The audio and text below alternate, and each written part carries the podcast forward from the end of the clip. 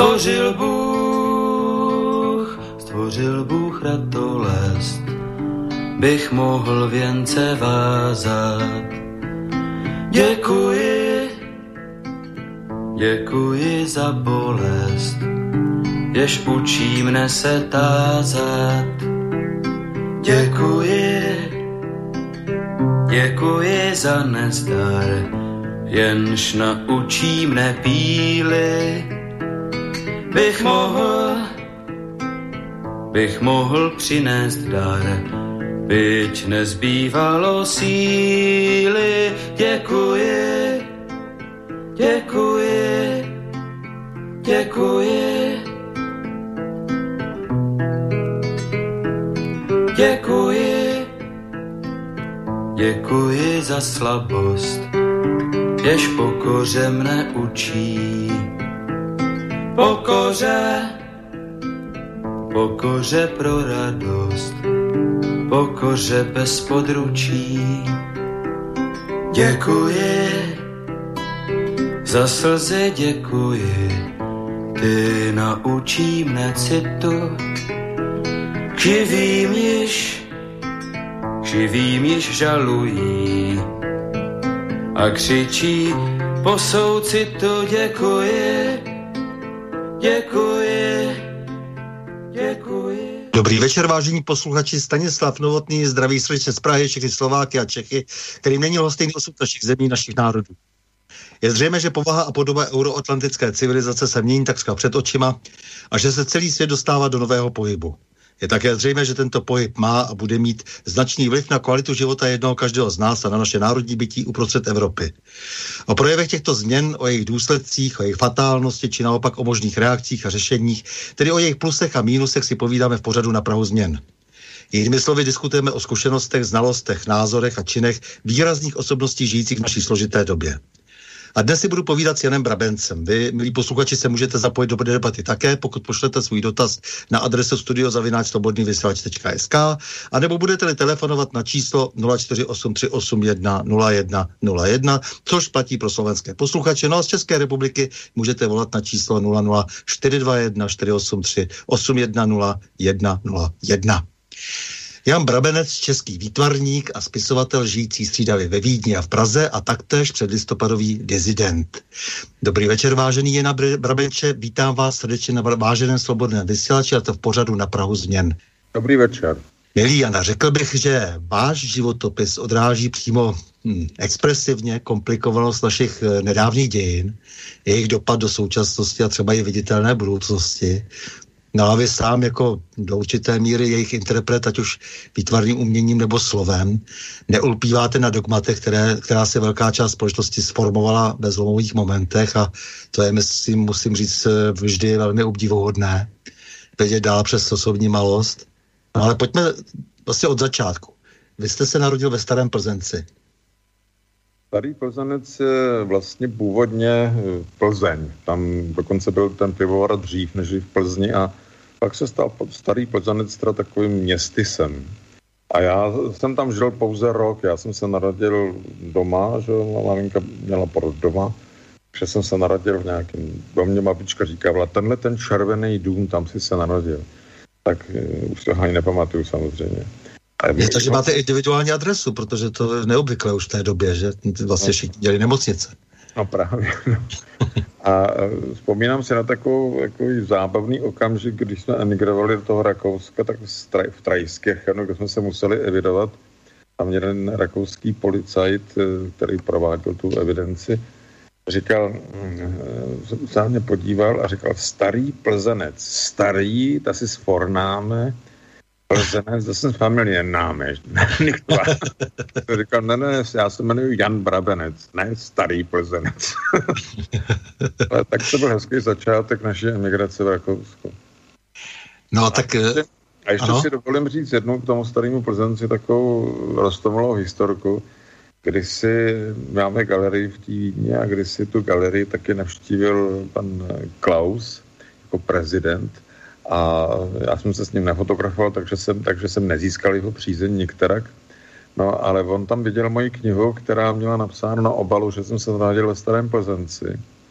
a tak tam seřadil celou tu svoji suitu, aby ho všichni poslouchali pozorně a říkal, vážení přátelé, když já takhle jezdím po těch e, městech v Čechách, jako jezdíval Masaryk a Beneš, tak e, mě tam oslovují ti starostové a ti občané a právě ve Starém Plzenci vyšel starosta Starého Plzence a pozdravil mě slovy, jsem rád, pane prezidente, že jste naštívil naše krásné město.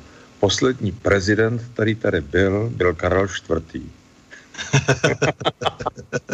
no, a kdyby to vnímal tak, tak by musel přijít s klíčema na polštáři. Takže starý Plzanec je kouzelný městečko asi, ale bohužel znám velice málo. Mm-hmm. Takže jste se potom přestěhoval do Prahy hned? Ne, ne, ne, ne. ne. Ještě Já, ne? Tak, eh, rodiče se potom přestěhovali do Chebu, potom teda se stala taková ta věc, jako v tom našem, v té naší rodině. Otec taky se dostal do, do nějaký trošku toho soukolí z tehdejší moci v tom roce 48 a Sám pravděpodobně ho udal nějaký soused nebo kdo, takže se dostal do vězení, do, do vazby, kde ho vlastně propustili po, v podstatě asi skoro po stejné době, jako potom se dostalo mě. No a on vlastně hledal místo a jeho švagr mu sehnal práci v továrně v Letňanech, takže jsme se stěhovali do Klánovic, takže pak jsme byli žili leta v Klánovicích a tam jsem potom také teda studo, chodil do školy a vystudoval teda tu střední školu v Horních Počernicích, kde jsem maturoval. Tak to bylo. Takže vy jste se do vězení potom dostal dědičně? No to ano, to, a jak je... se to nepotká mýho syna a mýho vnuka. a, a jak jste se vlastně dostal ke své první spouře proti hrubé nespravedlnosti, jo? když vlastně tak zle ovlivnila váš další život? No, tak, tak když je člověk mladý, tak jako mu nepři, tak to nesouhlasí s tím, co se děje, nebo chce něco změnit. Takže já jsem, eh, když jsem přerušil studia, ne, že bych je ukončil, přerušil studia, tak jsem odešel do Karlových varů do divadla a to divadlo mě fascinovalo samozřejmě, takže jsem zkoušel psát nějaký texty a potom jsem se odstnul náhle na vojně. To všechno potom šlo strašně rychle. Na té vojně jsem vedl takový divadelní soubor, který všude vyhrával, až nakonec e, jsme se dostali do armádní soutěže. Já jsem napsal nějaký takový hry a dostali jsme se až do armádní soutěže a byli jsme jasný favoritem. A když potom přišlo k vyhodnocení, tak pořád se o tom, jako o mně a o tom našem ansámblu nemluvilo. A pak tam vystoupil nějaký soudruh kapitán, byl to určitě nějaký fízl v záloze a řekl, soudruzi, my jsme si hroj bojí na Brabence nahráli rozmnožíme to a dostane to vši, dostanou to všichni politruci a kulturní pracovníci v armádě. Jak se kultura na vojně dělat nesmí. Tak tam to bylo, tam, tam to začalo, že No a pak eh, přišel ten 68. rok a to hold eh, mě zasáhlo, takže jsem jako trouba šel do Prahy jak si bojovat s těmi tanky, no a bylo to skutečně směšné. V podstatě bylo to hrdinské, ale směšné. Vzpomínám. No a tak samozřejmě na ta hrdinství se potom vzpomíná v národě nejvíc a no. často si je potom připisují ti, kteří e, žádnými hrdiny nebyli a to jsme ty no. zažili v té nedávné době zase potom v roce 89, k tomu se asi ještě dostaneme. Ale já tehdy si vzpomínám na to, jak, a vidím se přímo před sebou, jak jsem seděl e, před tankem, který výjížděl do Panské ulice a Říkal jsem si, a já neuhnu, on musí zastavit. A když jsem viděl oči toho Kazacha, který tam teda seděl u toho, u toho řízení, že, který prostě bylo vidět, že prostě nepřemýšlí, že prostě jede furt dál, tak jsem rychle teda vyskočil, uhnul jsem, pak jsem lezl na nákladě s partou kluku a tank jel pořád dál. A potom, když ten tank dojel skoro až do Jindřišské ulice, tak ho zastavil jeden jediný člověk. Neuvěřitelnou věc udělal, tam bylo, zrovna se stavilo nějaké lešení a tam byly lešnářské trubky a ten mladík, který zřejmě byl šikovný, zapálil mu to v ten okamžik, tak vzali do tu trubku kovovou a strčili tomu tanku do, těch, do, těch, do toho pásu. No a tím to vyřešil. Že? Tak to byl opravdu efektivní válečník. Neuvěřitelně. Ten tank se začal točit dohromad, dokola prostě a zastavil celou, celou další kolonu bojových aut a vozů a tanků protože to okolo něho už neprojeli, že? takže pak se dostal nějaký nody na ten Václavák a tak. No, tak takhle, a pak ještě jsem se dostal také nahoře k rozhlasu, takže jsem slyšel ty kulky, jak se tam, jak tam pleskají do těch, do těch fasád a nejhorší zážitek z této celé věci mám, když oni ty Rusové dostali příkaz, aby stříleli, ale ne do lidí, ale nad hlavy lidí.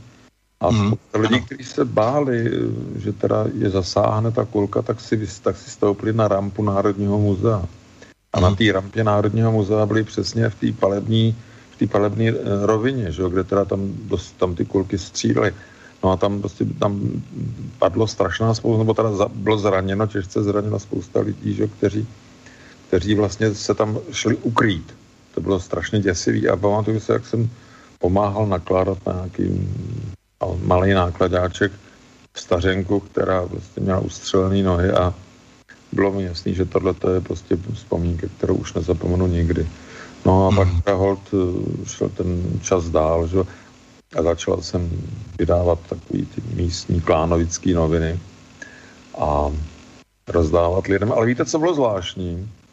Já jsem si opravdu tehdy připadal jako takový partizán, který prostě píše důležité věci a který ráno je dává těm dělníkům, kteří jedou do Prahy. A zpočátku to všichni ode mě brali. Každý, si, každý byl rád, že si něco může, může přečíst. Zhruba to trvalo to tak asi 4-5 dní. Pak už to ty lidi nezajímalo. Za týden se tvářili, jako že mě nevidí a bylo, vyřeš, bylo, vy, bylo vymalováno. Prostě strašně rychle se na to, za všech, na to všechno zapomnělo. Mm, to se všichni stěžují, že vlastně ten proces byl velmi rychlý a že ti lidé byli tak. Eh, no, rychle se prostě nechali přemluvit. No to ne, ne přemluvit. Já myslím, že ty lidi byli unavený. Unavený z toho, jako hmm. dneska jsou lidi unavený z, tý, z toho marastu, že tak tehdy taky byli ty lidi unavený hmm. a už to slyš, dolehalo to na ně ze všech stran. A oni si říkali, no stejně musím do té fabriky jít a vydělávat peníze, abych uživil rodinu, já to číst nebudu a nechci to číst a bylo vyřízeno. No takže to bylo první hluboké zklamání, no a potom tak, tak bylo krásné, když jsme vyhráli 4-3 nad těma Rusama. To byla další taková demonstrace, o který se moc nemluví, ale která byla velice půvabná. Tam jsem málem přišel o život, protože tam nechal Štrougal a ta jeho partička vysázet okolo svatého Václava Tůje, aby tam nedostali k tomu, že No a právě ten, tuto, ten, tuto noc, kdy teda všude bylo 4-3 na neonech a tak, tak se ty tuje vytrhávaly i s těma kořenama, prostě s těma balama, takže tam prostě po, této, po tomto vítězství zmizely tuje okolo svatého Václava. No a já jsem procházel podchodem na Václavském náměstí v prostředku a když jsem vystupoval na těch, po těch schodech nahoru, tak někdo, kdo byl nade mnou a byl zřejmě lehce podroušen, tak upustil tu tůji a mi dosedla ta tůje i s těma šutrákama na hlavu, tak jsem málem padl hrdinskou smrtí zabit tují, když jsme vyhráli 4-3. Přežil jsem to, no. Takže nic se nestalo. Ne, tak vy jste vysloveně frontový voják, můžete, no. skutečně máte na to právo bavit se s starými frontáky z druhé světové války a tak, protože jako, no, to tak je, těch lidí nebylo tolik, kteří, kteří byli ochotní jít až takhle na blízko. Ale být trefkaný tují a zahynout to, to tak... hrdinství, to ne to se stává všem, jako nakonec i velkým hrdinům, že, no. že to přijde z nenadání a třeba se udávějí koblihou. No. To se stalo málem starou mladému e, Bushovi, že jo. No, ale víte, jsem, já jsem tenkrát, tenkrát jsem tam eh, viděl, jak tam kamarádi a známí, který jsem potkal na tom Václaváku, jak tam bojovali s těma tankama. O tom taky jsem nikdy neslyšel, ale já jsem to viděl na, na vlastní oči. Oni ty ruský tanky měli vzadu nádrže s naftou. Uh-huh. A ty, ty, tyhle ty kluci vlastně bojovali s těma tankama pomocí majzlíku a kladiva nebo šroubováku. Udělali do té nádrže díru, to ten voják v tom tanku nemohl vidět. Trčili tam hadry nějaký a když to nasáklo tou naftou, že, tak to potom zapálili a začaly hořet tanky vlastně od těch nádrží. Takže to, takže to bylo, to bylo to maso, který potom teda okolo toho rozhlasu bylo, že to bylo hrozně zvláštní a děsivý už úplně, ale vlastně bylo to pomocí kladiva a majzlíku. Ne, no tak ta vynalézovost je obrovská. No. To si mají vždycky všichni uvědomit, že přece jenom jako ty lidi, nakonec, když se brání pak v těch ulicích a brání e, svůj holý život, takže vždycky na něco přijdou i při e, velmi sofistikované technice. Konec konců e, Iráčani, kteří byli, e, kteří byli naprosto vlastně, dá se říci, odzbrojeni a neměli za sebou žádnou velkou sílu, tak se dokázali bránit i v těch iráckých městech velmi slušně vlastně té, těm, té invazi americké. No, taky si ještě pamatuju na tenhle ten čas v tom, že když jsme se snažili, protože jsme tu ruštinu měli ve škole, že nějak komunikovat s těma vojákama, tak ty se dívali stranou. Ne, že by nerozuměli, ale oni prostě nesměli, že jo, nesměli ani vnímat hlas těch lidí, kteří jim něco říkali. Prostě. Takže vlastně byli politování hodný. No. Mm-hmm. Ale v té souvislosti, jenom, prosím vás, jenom chci porotknout jednu věc, že teď, jak se mluví pořád o tom, odskočím teda daleko dál do současnosti s tím Krymem, jo, tak hm, jsem si nedávno uvědomil a potvrdil jsem si to na Wikipedii, že jistý soudruh Brežněv, který stál za tou invazí, eh, jako šéf politběra prostě no, v tom 68. roce byl Ukrajinec. A to bych hrozně rád zdůraznil. Byl to ukrajinský občan. Ano, že se tady neustále žongluje s těmi národnostmi, je to celé pitomost, to samozřejmě no. v tom bývalém Sovětském svazu a svádí se něco neustále na Rusy, když, to, že, když to tady prostě bylo celá řada středoaziatů a Ukrajinců a, a on sám vlastně v konec konců, i ta jeho knížka Malá země, tak jako tam, co by politruh sloužil tehdy. E, takže ano, je to tak. Takže, takže, no, takže takhle jsem prožil vlastně ten 68. rok, potom teda hodně potrefilo nějaké to vyšetřování. Policie udělala domovní prohlídku u nás v baráku, že a soudružka Kefurtová, která byla matkou estebáckého důstojníka a tchýní soudružky předsedkyně Národního výboru mávala u soudu papírem, že klánovičtí občané trvají na tom, abych byl potrestán náležitě. No tak to prostě takhle to, to byla ta doba, že jo? no ale tak, tak mm, skončila vazba, po devíti měsících mě pustili bez rozsudku, protože mě neměli na co odsoudit, jo, takže pak mi teda No ono to v podstatě bylo tak, že přece jenom ten režim se Husákův rozhodl být potom, eh, potom vlastně smířlivý vůči, eh, vůči těm lidem, kteří jaksi eh, se zbouřili v tom 68. protože věděl, že ta nekonečná válka potom občanská, eh, byť ne se zbraněmi, by nebyla východiskem. No, možný to je, no. Tak já jsem to vnímal trošku jinak, protože jsem tam viděl nebo cítil v té obci prostě tu upřímnou a hlubokou nenávist a, a bylo, to traf, bylo to všechno motivované víceméně nějakýma takovými osobníma animozitama. Prostě bylo to nepříjemné, ale trvalo to potom pro mě deset let, kdy mě sebrali pás a kdy jsem každý rok teda znovu a znovu byl vyslýchán na to samý a vždycky souzen znovu a znovu propoušť, znovu teda osvobozován. No prostě bylo to nekonečný, nekonečný takový běh. Jo. A, a to už jsem dělal vlastně, to už jsem byl aktivní výtvarník a dělal jsem svý, svý práce a účastnil jsem se výstav a to jsem vždycky přistupoval k té výstavě, jako že jsem vůbec nevěděl, jestli ta výstava dopadne, jestli vůbec bude, jestli teda se to nenajde nějaký šikula, který řekne, jo, to je tenhle ten brabenec a tak ten nesmí, že? A ono, pak mi došlo jedna věc, že vlastně my jsme tohleto skvadru těch papalášů vůbec nezajímali. Je, oni, se, oni se rvali mezi sebou, že jo, všichni tyhle ty soudruzi z toho politběra, jak v Rusku, tak tady. A drželi si svý židle prostě pod zadkama, protože jenom ty jejich kámošové jim to mohli ukrást. A nějaký lidi, lidský problémy, nebo nějaký prostě umělce, nebo to, to bylo to poslední, co je zajímalo. Ne, to určitě, určitě. Proto jsem mi říkal, že vlastně se rozhodli tady e, vlastně na takovou, jít na takovou plichtu, jakoby samozřejmě znemožnit každému, kdo se nějakým způsobem angažoval, další angažma, aby tady byly odstrašující případy, ale jinak samozřejmě šlo úplně o něco jiného. No, ale ono to má velice podobnou, ta situace dneska je velice podobná, bohužel. Teda ono byla, byla, byla stejná vždycky nakonec, ostatně to Potom... No, ale pojďme teda dál, takže teď k té vaší profesi. Vy jste tedy měl kde co zakázaného, ale přesto jste nakonec mohl alespoň privátně studovat u profesora Vladimíra Prclíka. Ten pokud vím, to byl člověk, který byl dokonce v jakési anketě, eh, byl započítán mezi 50 největších sochařů světa, eh, kdy si to veliká osobnost. No, on byl ne, ne, že byla velká osobnost, teda ten Prclík, ale on byl taky velký člověk a byl to hrozný dříč, jo. on vlastně v podstatě vysekával ty své věci především ze dřeva a měl do, pamatuju si, že měl v ateliéru obrovitánský špalek, ale obrovský špalek, ve kterém bylo zaseknuto, já nevím, snad 50 seker, to měl jako sbírku seker a opravdu to byl dříč, takže a mně se ty jeho věci strašně líbily, on dostal potom cenu který se, za sochu, která se jmenovala Prováncelské město a bylo to taková abstraktní, ale obravitánská socha, že ta vyhrála jako světovou soutěž, tak to byl velký kumštýř. Ale jeho, mimochodem jeho žena taky, že to byla taky paní Vyvichová, to byla skvělá, skvělá sochařka. No, a vy jste si tam našel vlastně svoji vlastní e, speciální techniku tehdy.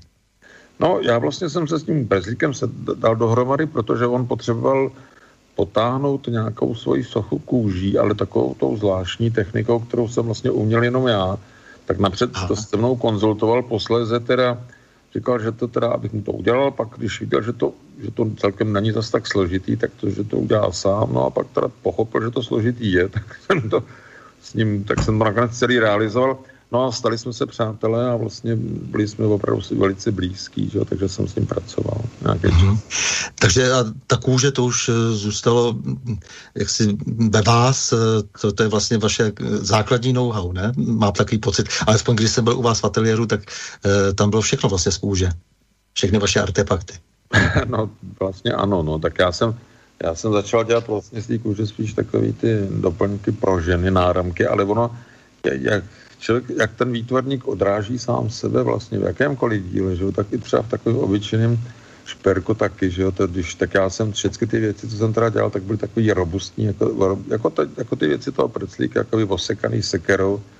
A měli v sobě zřejmě dost silný erotický náboj, takže se to takže to velice rychle, ty, ty, ty mý objekty se staly známými a, a populárními a navíc to teda bylo všude možně potom v novinách, takže to bylo docela pěkný a šlo to, a mě to hrozně bavilo, že jo, pak jsem se, ale vlastně tady jsem kloudně v podstatě nikde moc vystavovat nemohl, nebo prodával jsem teda formu přes to dílo, že jo, ale potom teda o to projevil zájem Art Centrum, který to vyváželi do světa a měl jsem obrovský úspěch v Montrealu se svojí kolekcí šperků, protože ji tam někdo celou kompletně ukrad.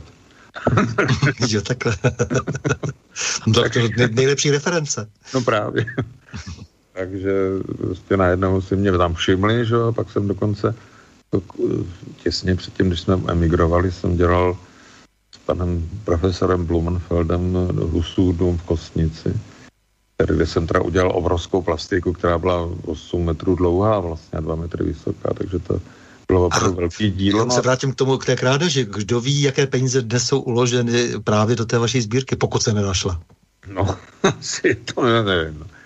No, Takže vy jste vystavoval v Kostnici. Mhm. No ne, vystavoval, to, to byl velký projekt, Aha který teda dělal tam, režíroval nebo respektive vedl profesor Blumenfeld a dělal to Petr Fox eh, jako architekt to tam řešil a my jsme každý dostali jako svoji místnost. Já jsem dokonce, což bylo velice zajímavé, jsem eh, vlastně realizoval ten, tu, tu plastiku, kterou jsem měl samozřejmě hotovou už z Prahy, že? tak jsem ji montoval v místnosti, kde skutečně údajně ten hus bydlel. No, takže tam prostě po mně zůstala obrovská plastika, těch 8 metrů veliká, nebo dlouhá, dva metry vysoká a tam jsem taky trošku s tím měl nějaký problémy, protože husiti měli heslo na horách se dá Bůh poznati. A já jsem to tam měl na několika kusech pergamenu vytištěný, mm-hmm. vyškrábaný a tak zvláštním způsobem prostě mm, jako prezentovaný. A přijel tam nějaký redaktor, který, e, český televize, který byl, mm, pracoval v Německu jako redaktor v Německu, že? A ten tomu, tomu tak vadilo to slovo Bůh, že tam prostě pokřikoval a rozčiloval se, že teda to musí zmizet. A já jsem říkal, no to nemůže zmizet, protože to je heslo husitu. Tak pak se. Pak to pochopil a šel.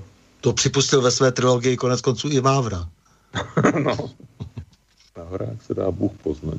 No a Takže tak... vy jste konec konců, nakonec vás tady ten uh, režim nechal i vystavovat tady v tom Husově, nebo v tom, děláte na tom projektu, v tom Husově domy? No, ono to ne, ten režim, režim na nás kašel, jak říkám, že to, to, mě si našel ten profesor Blumenfeld a zařídil mi, protože jsem svůj pas neměl, tak mi zařídil služební pas a když jsem se potom, já nevím, dvou měsíci nebo díl vrátil z té kosnice, tak mi tady sdělili, že prostě žádný moje věci se už v díle prodávat nebudou, protože jsem personál grata a nevím, nějaký prostě nesmysly se vyhrávali na mě, že takže jsem říkal, tak vy mě můžete být ukradený všichni.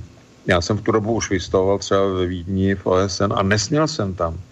Jo, nemohl jsem tam, takže, takže jsem si říkal, tak já tam pojedu přes tu Jugoslávii. No takhle jsme odjeli do Jugoslávie a pak posledně do Rakouska. A pak jste teda, ale vy jste získal ještě pas tady, nebo nezískal, získal?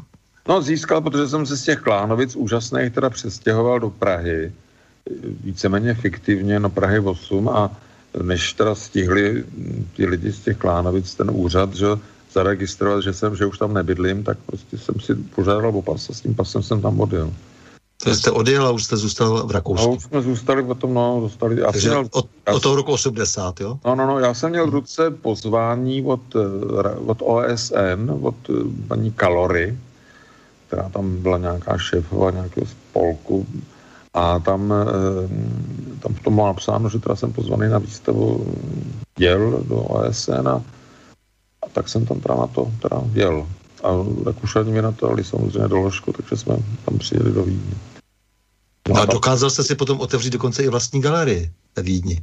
No to bylo právě, víte co, to bylo zajímavé, že vlastně v podstatě na týhle tým, ono to začalo fakt v tom OSN, jo, že tam, my jsme tam měli přátelé, francouzský diplomaty, kteří byli úžasní, kteří si kupovali moje sašky, já jsem dělal i z té kůže, i sochy, jo. Takže a, a, a ty Itali taky a, a ty tam prostě eh, na tu, na tu akci, která byla potom částečně se tam ty peníze, co se vydělali, tak šly pro děti, přešly pro UNICEF, tak eh, tam pozvali kde koho, že? takže tam dokonce byl slavný rakouský malíř Ernst Fuchs, který měl několik grafik vedle mě hned.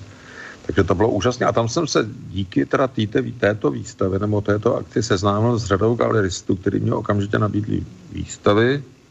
No a z toho to teda potom se odvídělo dál. Potom, jakmile někde nastavřete dveře a když do těch dveří nekopnete, ale skutečně tlačíte a snažíte se prostě jako se tam dostat do toho prostoru, tak se vám to podaří.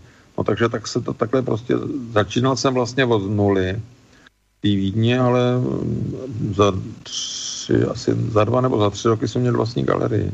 No, bez vaší píle a talentu by to taky nešlo, takže no. kdyby někteří tlačili a nebylo za nimi nic, tak eh, by jim to bylo houby platné. Jasně, no člověk musí samozřejmě něco ukázat, co dělá, že jo, a musí se snažit a musí, nakonec taky důležitý, musí věřit tomu, že to dokáže, že jo, protože jednoduchý to nebylo, ale podařilo se to. Ne? Dobře, vy jste přijel do Vídně a e, samozřejmě, protože jste člověk, e, dá se říct, politický také, to jste taky homopolitikus, protože s jakou vervou jste bojoval už v tom roce 68, eh, tak s takovou vervou jste nepochybně se snažil vkládat jak říkám, svoje interpretace soudobých dějin do svých prací. Takže jste se potom seznámil, nebo jestli od počátku jste byl jako si navázán na emigranty, na politické emigranty od nás. Já vám řeknu, to bylo, ono to bylo, tak já jsem se sice neznal osobně s Pavlem Kohoutem, ale on znal moje práce přes paní Machoninovou, která pracovala kdysi v tom díle. Mm-hmm. A tak řada, řada lidí mě teda znala, že Ivan Mirek mi taky u mě věděl prostě, takže, takže když jsme tam teda začínali, když jsme tam začali s tou, s tou galerií, začala ta galerie fungovat, tak ta galerie, protože to bylo vlastně český, dá se říct, český území, nebo respektive území ovládaný Čech, Čechy, že tak, tak tam spousta lidí přišlo samo. Ale ten, to, vědom, to povědomí, že tam je hodně Čechů a silná česká menšina, se, se vlastně se mi zjevilo až v okamžiku, kdy jsem tam pozval Jiřího Suchýho do Vídně, aby si tam udělal výstavu. Já jsem ho osobně pozvat nemohl, protože já jsem byl emigrant a pro ty český úřady jsem byl neakceptovatelný, ale existovala tam nějaký spolek český, který mohl co zorganizovat, tak já jsem požádal toho pana předsedu, jestli by teda nemohl pozvat Suchýho, a tak on napsal dopis do Prahy, takže Suchý vycestoval s Jitkou Molavcovou a udělal výstavu v galerii u nás. A na tu výstavu přišla najednou strašná spousta Čechů, o kterých jsem neměl tušení, že tam žijou, že tam jsou. A bylo to pro mě velice překvapující. Mimochodem, Jiří Suchý si tam říkal, já si zahájím tu výstavu sám a já si ji zahájím rád s ohledem na aut nebo majiteli galerie a začal tam s Jitkou Molavcovou zpívat Já povídá Brabenec. To bylo moc, moc krásné. No a, a vlastně tam se odstartovalo vlastně pro mě najednou jsem si uvědomil, že tam jsou prostě tam jsou Češi a že teda tam Češi jsou hladoví potom mít nějaký kontakt eh, s tím Českem a tam se tehdy vozily takový ty estrády eh, umělců, eh, kteří dneska jsou zase na výsluní, ale, ale no tak to byly, ty byly vždycky, že nějakým způsobem. Tak, tak a to, s těma já jsem moc nechtěl mít nic společného, že a s žádnou oficiální, oficialitou. Takže jsem tam vlastně v rámci toho... Myslíte takové ty, pro, které spíš dělají ty kontakty, než jejich umění samotné? No, no, no, no, ale víme. A jejich postoje. ale hlavně jsou to všichni velký bojovníci proti komunismu. Dneska to teda mě vždycky dojímá, jo, to prostě to je úžasný. Ale to je jedno, no, tak to, tehdy si, to jsou lidi, kteří byli vždycky dobrý bojovníci sami, sami pro sebe, že? No, ale já to není, tak... tak, není to tak úplně jedno, protože pochopitelně strašlivým způsobem potom zkreslují pohled eh, no. na ty ostatní a no. když potom vidíme, kdo všechno se nechává vyznamenávat, aby si eh, přepsal svoji osobní historii tím odznáčkem na ministerstvu obrany, protože ten odznáček zároveň znamená i zajištění důchodu a, jistý tedy finanční profit, tak to člověk opravdu žasne, že lidé, kteří udávali, naprosto tam jsou nějaká hrstka mladých historiků, kteří posuzují Eh, tedy jejich život tak jako z letadla, že aniž by cokoliv o té době věděli, eh, tak je pozoruhodné, že dostávají jak na běžícím pásu a když potom s těmi člověk mluví, tak eh, oni oblovně říkají, no, potřeboval jsem si přilepšit na důchod. Když to člověk slyší už od desátého, tak se říká, je tady něco špatně. A vždycky bylo, bohužel, a bude nejspíš tohle to tak, to je lidský, že jo? To je, je to jak s těmi falešnými partizány po 45. který bylo také spousta. Uh-huh. A právě, no bohužel. No, tak a ti, třeba... ti skuteční hrdinové a bojovníci jsou často v pozadí, protože to jsou často e, velkorysí lidé a e, velcí lidé duchem a nemají tohle zapotřebí. Tak no nic, tak to, to je jenom e, na margo toho, co jste říkal. No, ale důležitá, to byla důležitá vsuvka, to, to tak. No, takže já jsem tehdy vlastně jsem, přiš, no, jsem pochopil, že musím založit nějaký spolek, takže vznikl rakouský spolek, který se volal Kunstkolegium a tohleto kunstkolegium už jako tím, že mělo předsedkyni Holandianku a členové tam byli Rakušani a pár Čechů, ale já jsem vlastně byl v podstatě takovým tím jako organizátorem, který vymýšlel ty akce, že tak my jsme dělali výstavy, výstavy rakouských umělců, výstavy prostě všude možně mm, po Rakousku, ale taky zároveň jsem potom přišel na to, že vlastně v rámci tohoto spolku, kde teda jsem vlastně jako se anonymně ztratil, mohu, mohu zvát český kumštýře do Vídně, což jsem s Gustem dělal, protože jsem si naivně myslel, že tím, že tam třeba přijede řekněme ten Suchej, nebo Horníček, nebo Hegerová, takovýhle úžasný lidi, že, takže tím, že s, s nima budu mluvit a tím, že jim budu říkat prostě svý názory a svý pocity a tím, že oni uvidí tam, jak ta atmosféra, jaká ta atmosféra je a budou vnímat tohleto všechno, takže když se vrátí zpátky, tak to tady taky prostě řeknou, což se asi stejně dělo, že? A že to přispěje a že to pomůže tomu, aby ten systém prostě šel do háje. No tak to naivně jsem uvažoval, že? A ono to ale tak mohlo vejít. No takže jsem eh, se snažil, to byla ta moje jakási aktivita, kterou jsem tam dělal s tím tím Jiromem. Vedle toho jsem dělal samozřejmě různý objekty a ptákoviny, takový, že jsem třeba koupil koupil jsem eh, bystu Josefa Vysarionoviče Stalina u nějakého vetešníka, který měl hezký jméno, jmenoval se Vojtíšek. Byl to cikán teda. A ona byla na dvoře, tam ležet, stála, takže byla taková opršelá, ta už to byste, že. Tak jsem jí nechal na pozlatit knír a dal jsem jí tu bystu na sokl, takový obrovský. A vedle toho soklu, nebo na ten sokl vedle té bysty jsem, bysty jsem dal kovovou protézu já vám to ukážu, až sem přijdete někdy, jo. Ne, určitě musím, protože to slibujeme no. už dlouho, já tam byl u vás jenom jednou a e, moc, mě to tam, moc se mi tam líbilo, byla tam moc pěkná atmosféra. A, představ, a zavrtal jsem ten, tu desku nahoru, ten sokol a dal jsem tam splachovadlo, dokonce jsem na jednom záchodě v Rakousku ve Vídni ukradl porcelánové splachovadlo starý krásný. A takže když ten, když se zatáhlo za to splachovadlo, tak Stalin hajloval. když ne, tak zatínal pěst. Takže to byla prostě krásná věc a mně se to hrozně líbilo.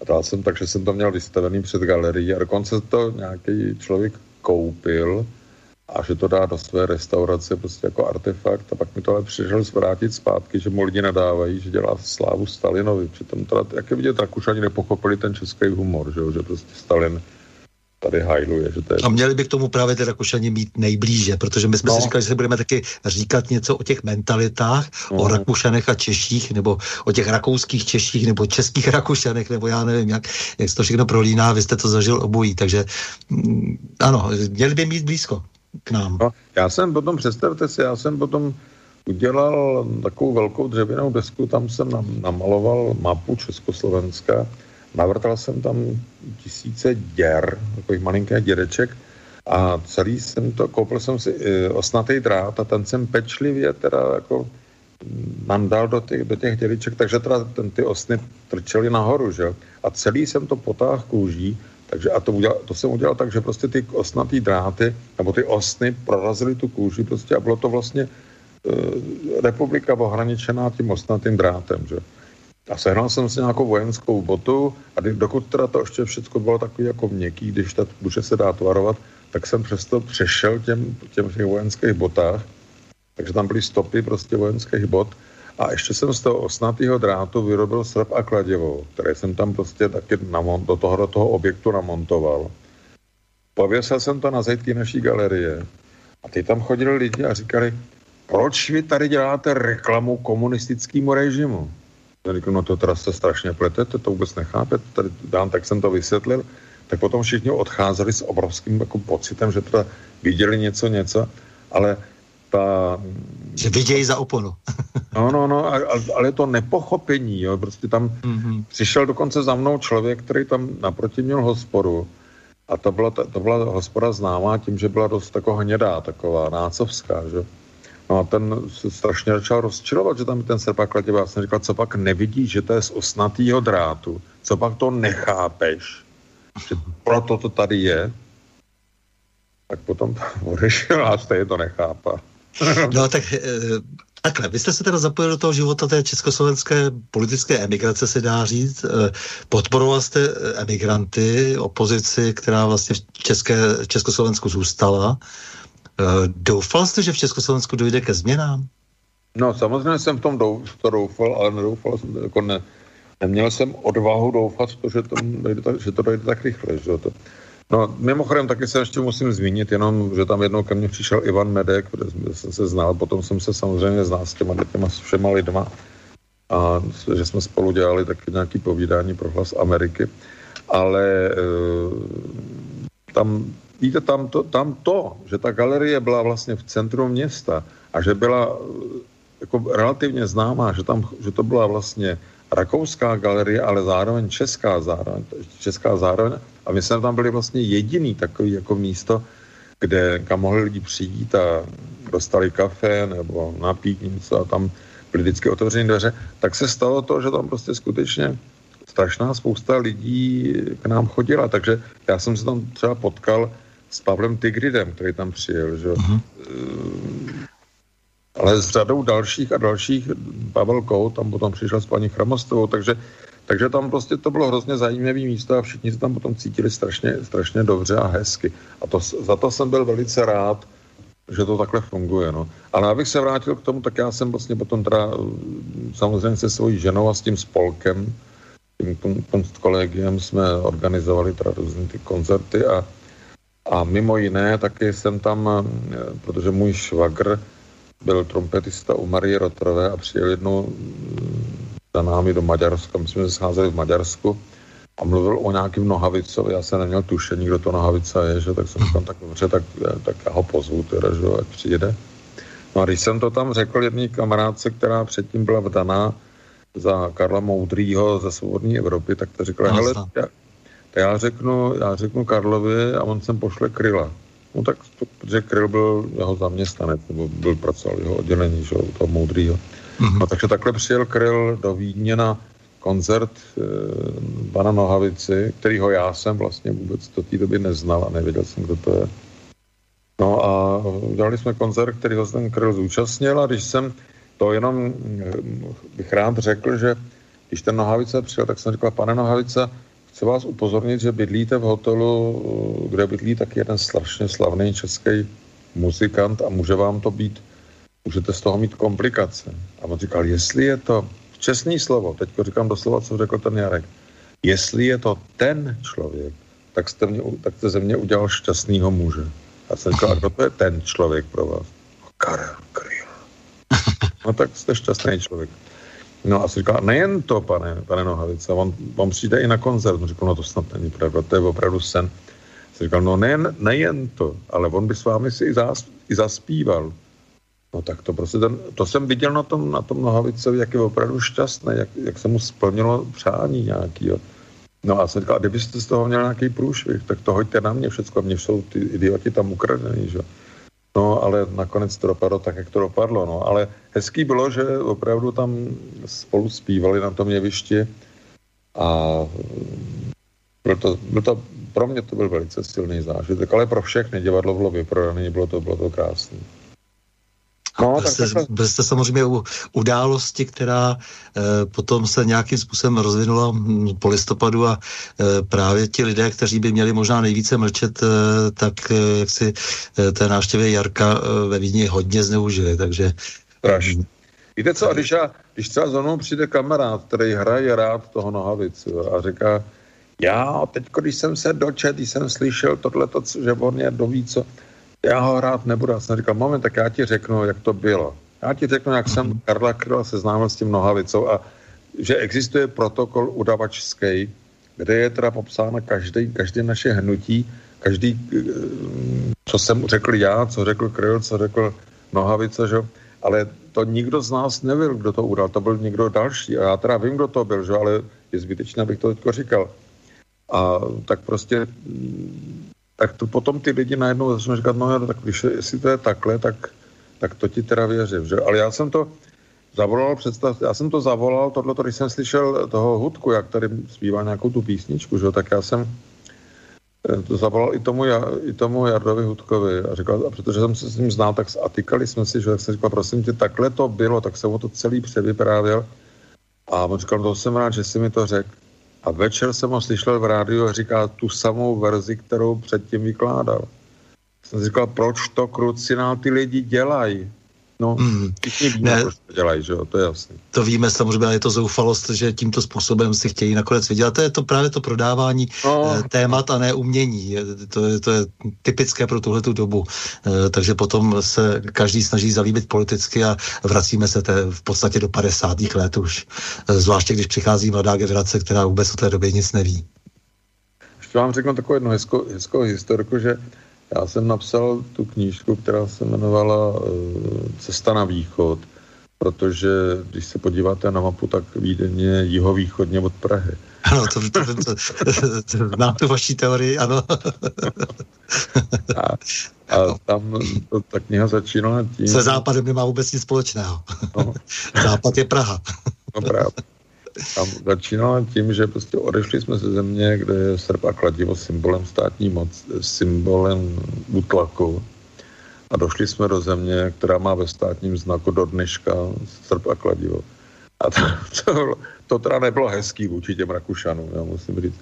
No, napsal, ale mě to tak strašně štvalo, jo, že teda ta orlice prostě má roztržený ten řetěz a drží místo toho žezla a, a ty říšský koule prostě drží srp a kladivo. Takže jsem to napsal a pak jsem se zúčastnil na nějaký, nějakém sympóziu, kde teda jsem tam byl jako vzácný host, jako český, český autor a ten organizátor za mnou přišel a říkal, nemohl bys něco říct tam taky, já jsem říkal, no já ti dám tu, tu knížku, ono to bylo v Němčině taky, tak ať to tam někdo přečte. A celý to slavnostně zahajoval rakouský poslanec za sociální demokracie. Nějaký. A protože tyhle ty lidi jsou boho, bohorovný, že? takže ho nenapadlo si přečíst něco, co tam bude říkat, že prostě vzal tu knížku, že dejte to sem, já to přečtu. A když to začal číst, tak bylo vidět, jak se mu trošku mění tvář, jak se mu jak rudne všechno. Já tomu říkám diverze, jako opravdu, takhle, takhle se na to musí. Takže tam prostě přečetl to a pak ale to vyřešil celkem docela s úsměvem, protože se tomu sám začal hlasitě smát a rozesmál vlastně publikum tím, že se tomu sám vysmál. Tak to jako dobře dopadlo, nebo dobře dopadlo. Tak to dopadlo tak, jak jsem si říkal, že by to dopadnout mělo.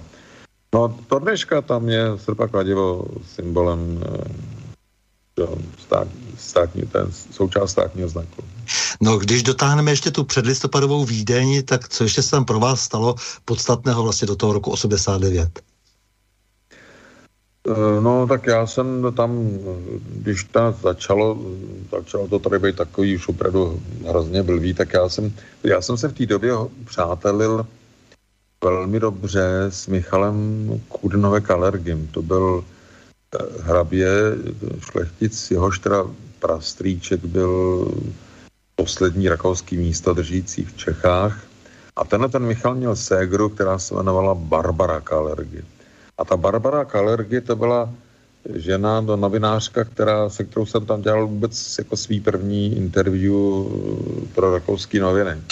A celý jsme to teda vedli v té Němčině a jsem se u toho potil hrůzou, že jsem si říkal, to, co asi tady říkám, to jsou hrozný kraviny jako němčinářsky. Ne, dobrý, ona to všechno teda vzala, že? A potom jsem mi říkal, ať jde, ať jde teda se mnou do galerie. A když jsme vešli do té galerie, tak ona se rozhlídla a řekla, ju, tady je všechno takový kůžové. jsem říkal, potvara jedna, umí česky. No ale to byly zrovna třeba tyhle ty kalergie, to, já na ně vzpomínám strašně rád, protože ta Barbara Kalergy potom byla jedna z těch důležitých osobností tady při těch eh, listopadových událostech, protože ona tady natáčela jako redaktorka ORF, tady natáčela ty, tu, celou tu situaci, taky dostala potom nějaký vysoký státní vyznamenání, nechala si rozvít hubu a rozvít kameru a všechno možné. No a tahle ta ženská vlastně v podstatě, ne, že bych ji jako motivoval, ale tím, že jsme se spolu o tom bavili a prostě moc krát jsme se o tom potom sešli, jsme se a bavili jsme se o té situaci tady, tak nakonec tak si říkám duchu, že třeba jsem to nějakým způsobem mohl teda ovlivnit. Ale zajímavý na této rodině těch kalergií je to, že jejich otec, oni, Michal se narodil tady v Praze, jejich otec byl nacista, a protože byl na půl Japonec, tak pracoval na japonském velvyslanectví. No a potom teda eh, válka skončila a oni byli vyhnáni v rámci Benešových dekretů do Rakouska a ten Michal to nebral, jako to bralo spousta jiných, teda těch eh, vyhnaných Němců, jako nějakou křivdu. Říkal, ne, stalo se nám to, to, to zavinil ten náš táta, že byl takový nácik, že se choval tak, jak se choval, že On to sotva přežil, ten Michal, ale vlastně nikdy to tomu Česku jako nezazlíval. Samozřejmě. No, prostě samozřejmě on Kalergi sám byl velmi diskutábel kvůli zde své prakti- tému, tomu svému praktickému idealismu, že to, no. to vlastně, to je skloňováno ve všech pádech a to je ten problém, protože Kalergiho cena a tak dále, to jako, která se v podstatě dnes dává těm, kteří rozvracejí Evropu. E, no, jasně, tak on byl zakladatel ten toho... Podobná k cenu Karla Velikého, že a tak dále, tak dále. Ne, ale ten já, já sam s láskou vzpomínám na toho Michala, který teda už nežije. Ano, jasně. jasně. Ne, mně se právě líbí, jak, jak umíte ty věci vrstvit, že jste v tomto velkorysí a že právě tam nezatahujete ty, ty věci, které tam nepatří, třeba v tomto případě, že proč by neměl padnout dál od stromu, jako jablko. Takže to za, za, za, za to díky, no. E, takže co jste ještě všechno tam, vlastně se se stalo dokonce, já nevím, s Mokem, přítel, nebo jste nějakým způsobem no, s ním komunikoval? No, to bylo, no, to, to je taky taková půvabná historka vlastně v podstatě. Já jsem, jak člověk žije v nějaký cizí zemi, že, tak samozřejmě se snaží o to víc navazovat kontakty s těmi místními konštíři, jak se mi tam podařilo se přátelit s úžasným člověkem, který se jmenoval Herman Bauch, byl to mm-hmm. profesor, sochař, majitel obrovských nemovitostí, teda tam měl obrovský takový kopec plný jiných sklípků a takový všechno, ale neuvěřitelně pilný člověk. Výborný malíř, výborný malíř, kreslíř a skvělý sochar, dělal mozaiky taky a tak. A měl tam obrovskou takovou postavu, tam obrovskou na tom svým pozemku, obrovskou stodolu, která měla nádherný styl, krásná, byla stará barokní stodola, ale prostě byla, měla švanc a tam díky svým konexím tam pravidelně dělával setkání koaličních stran po prázdninové pauze. Takže tam se setkávala, většinou teda socialisti se tam setkávali, setkávali s lidovcema. A tam, tam to teda organizovala sekretářka doktora Moka, to byl ministr zahraničních věcí a ta se jmenovala Smětana. A ne, česky neuměla, ale jmenovala se hezky Smětana. A tato dáma eh, byla velice vstřícná, jako snažila se, zajímalo jí to a já jsem vlastně dostal tehdy jako takový gol od ní, jestli bych nesehnal nějakou českou muziku, tak jsem sehnal teda českou muziku a to muziku bohemiku dokonce, že jako, jak, jakou jinou, když, když Česku, tak muziku bohemiku Jardy Krčka. No a přijeli, tam opravdu přijeli a teď si představte, že tam teda hráli klasiku, ale i ty krásné lidové písně a prostě to, jak to ten Krček umí, prostě opravdu Mimochodem dneska byl na operaci nějaký blbý chudák, ale tak ho moc zdravím. Mm. Ale eh, ty rakouský politici, když teda přestali venku žvanit politický nesmysly, že, tak, se, tak se vrhli na to bife, který bylo v tom obrovský stodole, no a chovali se, no, chovali se jako prostě tak, jak se prostě lidi chovat nemají jídlo jim padalo z talířů a prostě to bylo, to bylo opravdu to bylo ostudné. No a do toho měla hrát teda ta eh, velice kultivovaná muzika bohemika a já jsem si říkal, no to přeci není možné, tak to, to, to, to není ani táfl muzik, to, to se prostě, to přeci, to, tak, to se nedělo nikdy takhle, tak jsem šel za tím krčkem a ten říkal, nezlob se na mě, a pro tuhle tu svoloč hrát nebudu. A ta svoloč to byli ministři, že rakouský, to nebyla žádná to byly prostě tyhle ty lidi, taková ta rakouská high society. Říkal, máš pravdu, ale kdo to zaplatí? Někdo tě musí zaplatit. Tak jsem, tak jsem si říkal, musím najít toho moka. Tak jsem udělal něco, co bych dneska asi si netrouf, ale tehdy jsem si to prostě trouf. Šel jsem a hledal jsem ministra zahraničních věcí, který byl neustále obklopen svým, svými strážci. Že?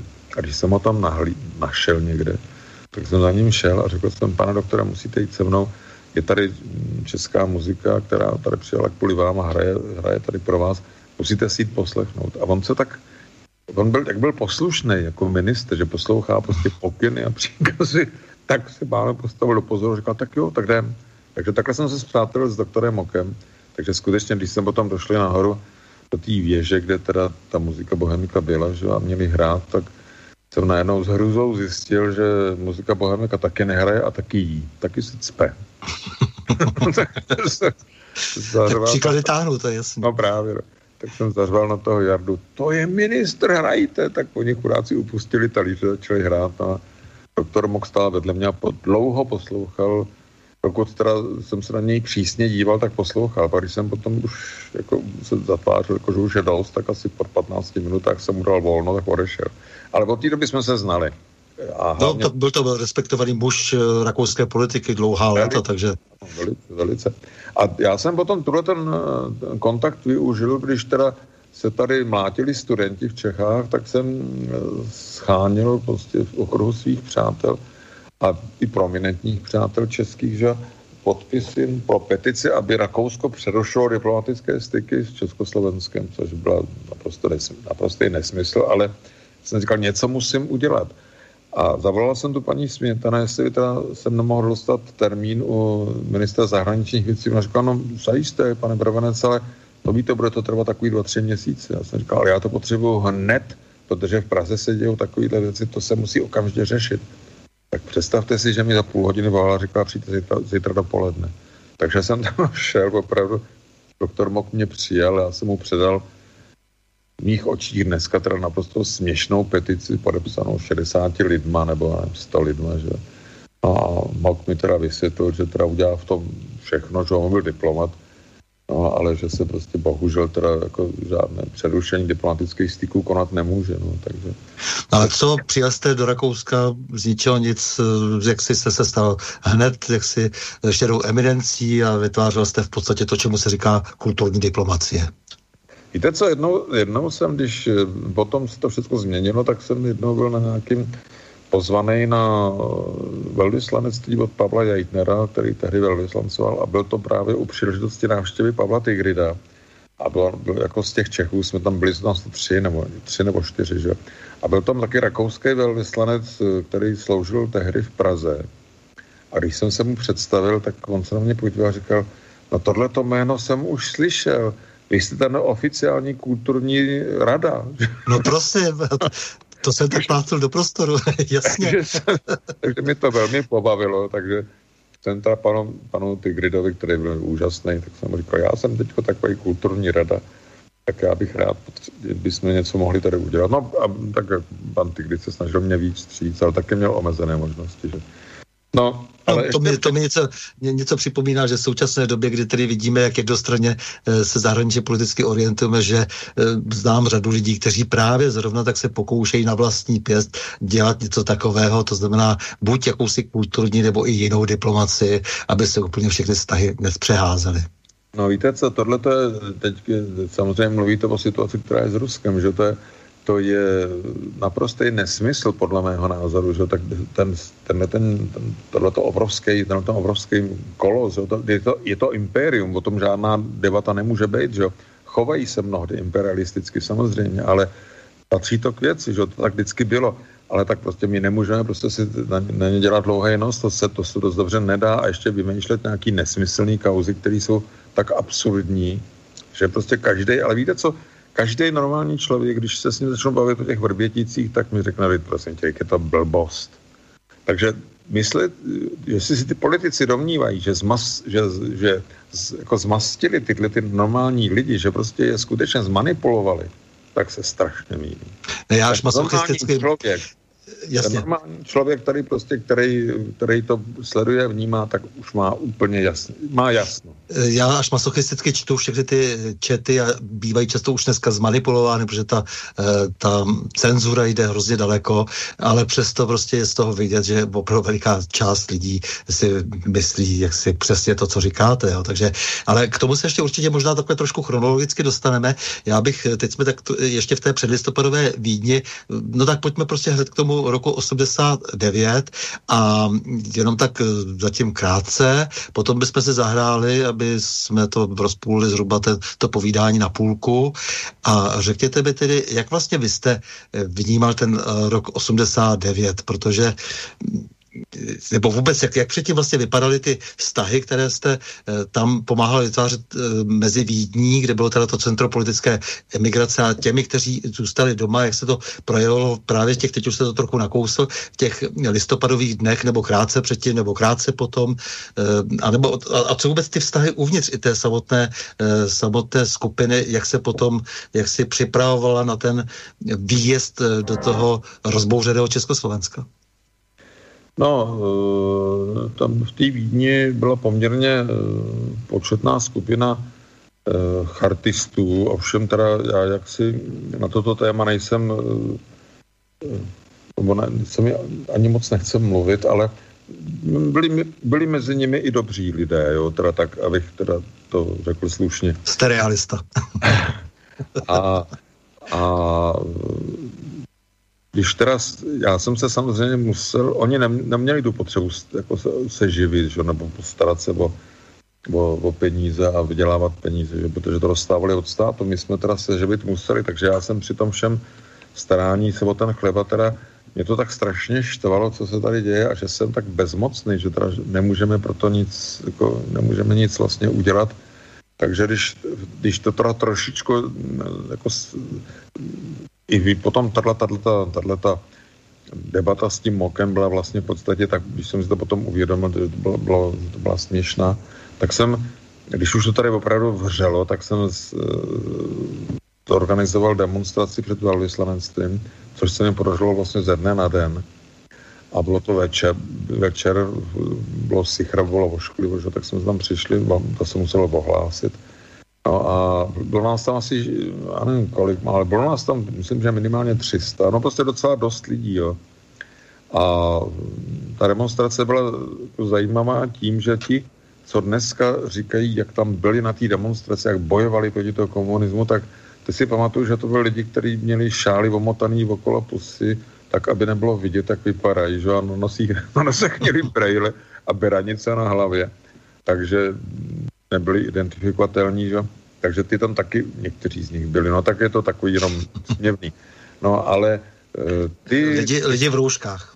No, no, no, tak nějak, no. Ale ty nejdůležitější lidé, který jsem si myslel, že by tam teda být měli, že a to byl ten slavný český herec Pavel Landovský a, a slavný český spisovatel, tak další, že tak ty, tak ty vlastně na to neměli čas. To bylo pro mě tak hluboký zklamání, že jo, že si říkal, já se na to na všechno vykašlu, až to prostě nemá smysl, že ale ono to mělo smysl.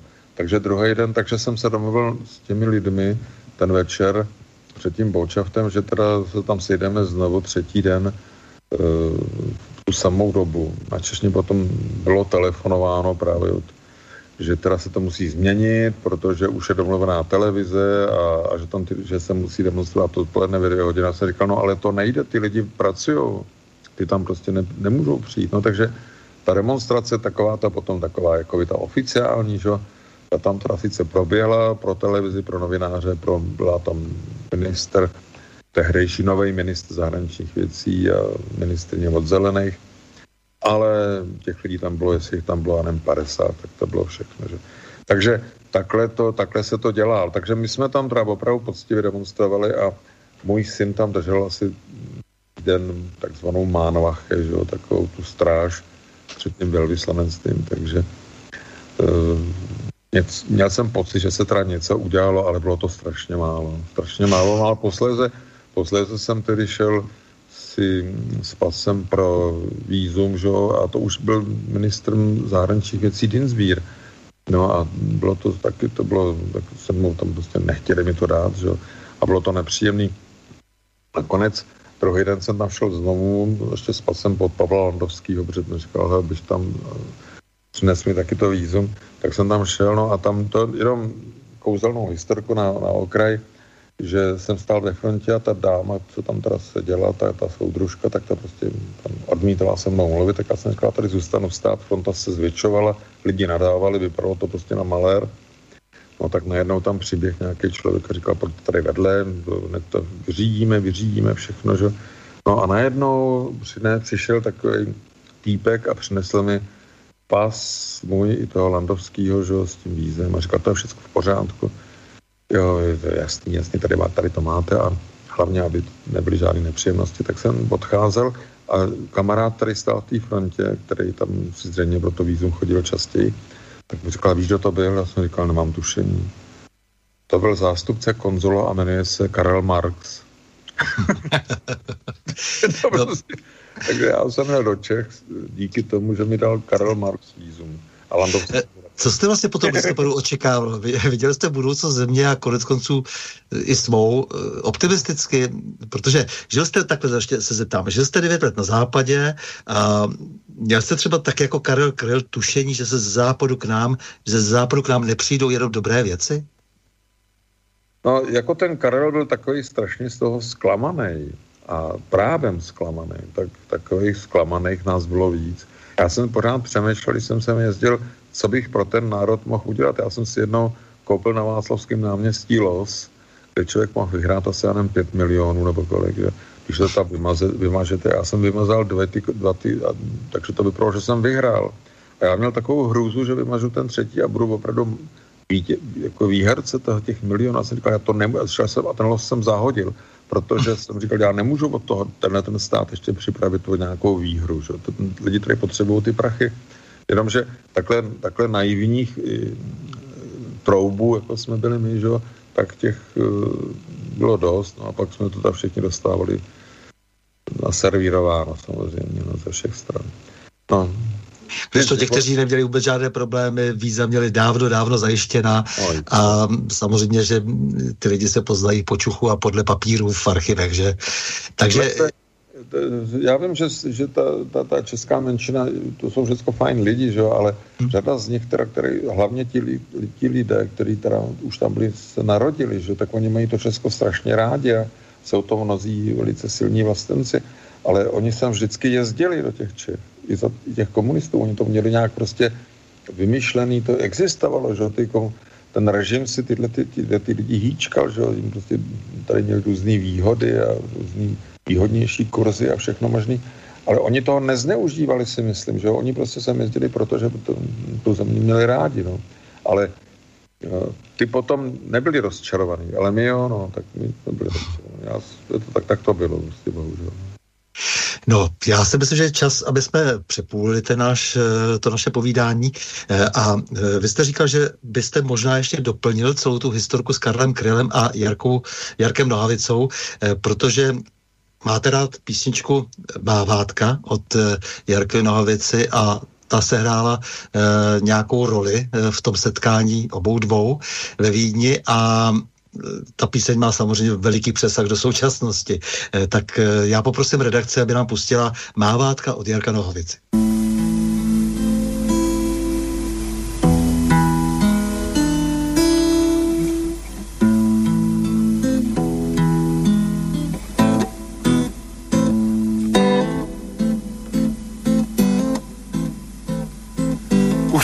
36 roků chodím po světě a ten svět furt a furt se stejně točí. Já budu klidně smát se, budu veselý. Jenom mi vydloubněte oči. Neviděl bych vypasené páprdy. Tisíce leda stále titíš.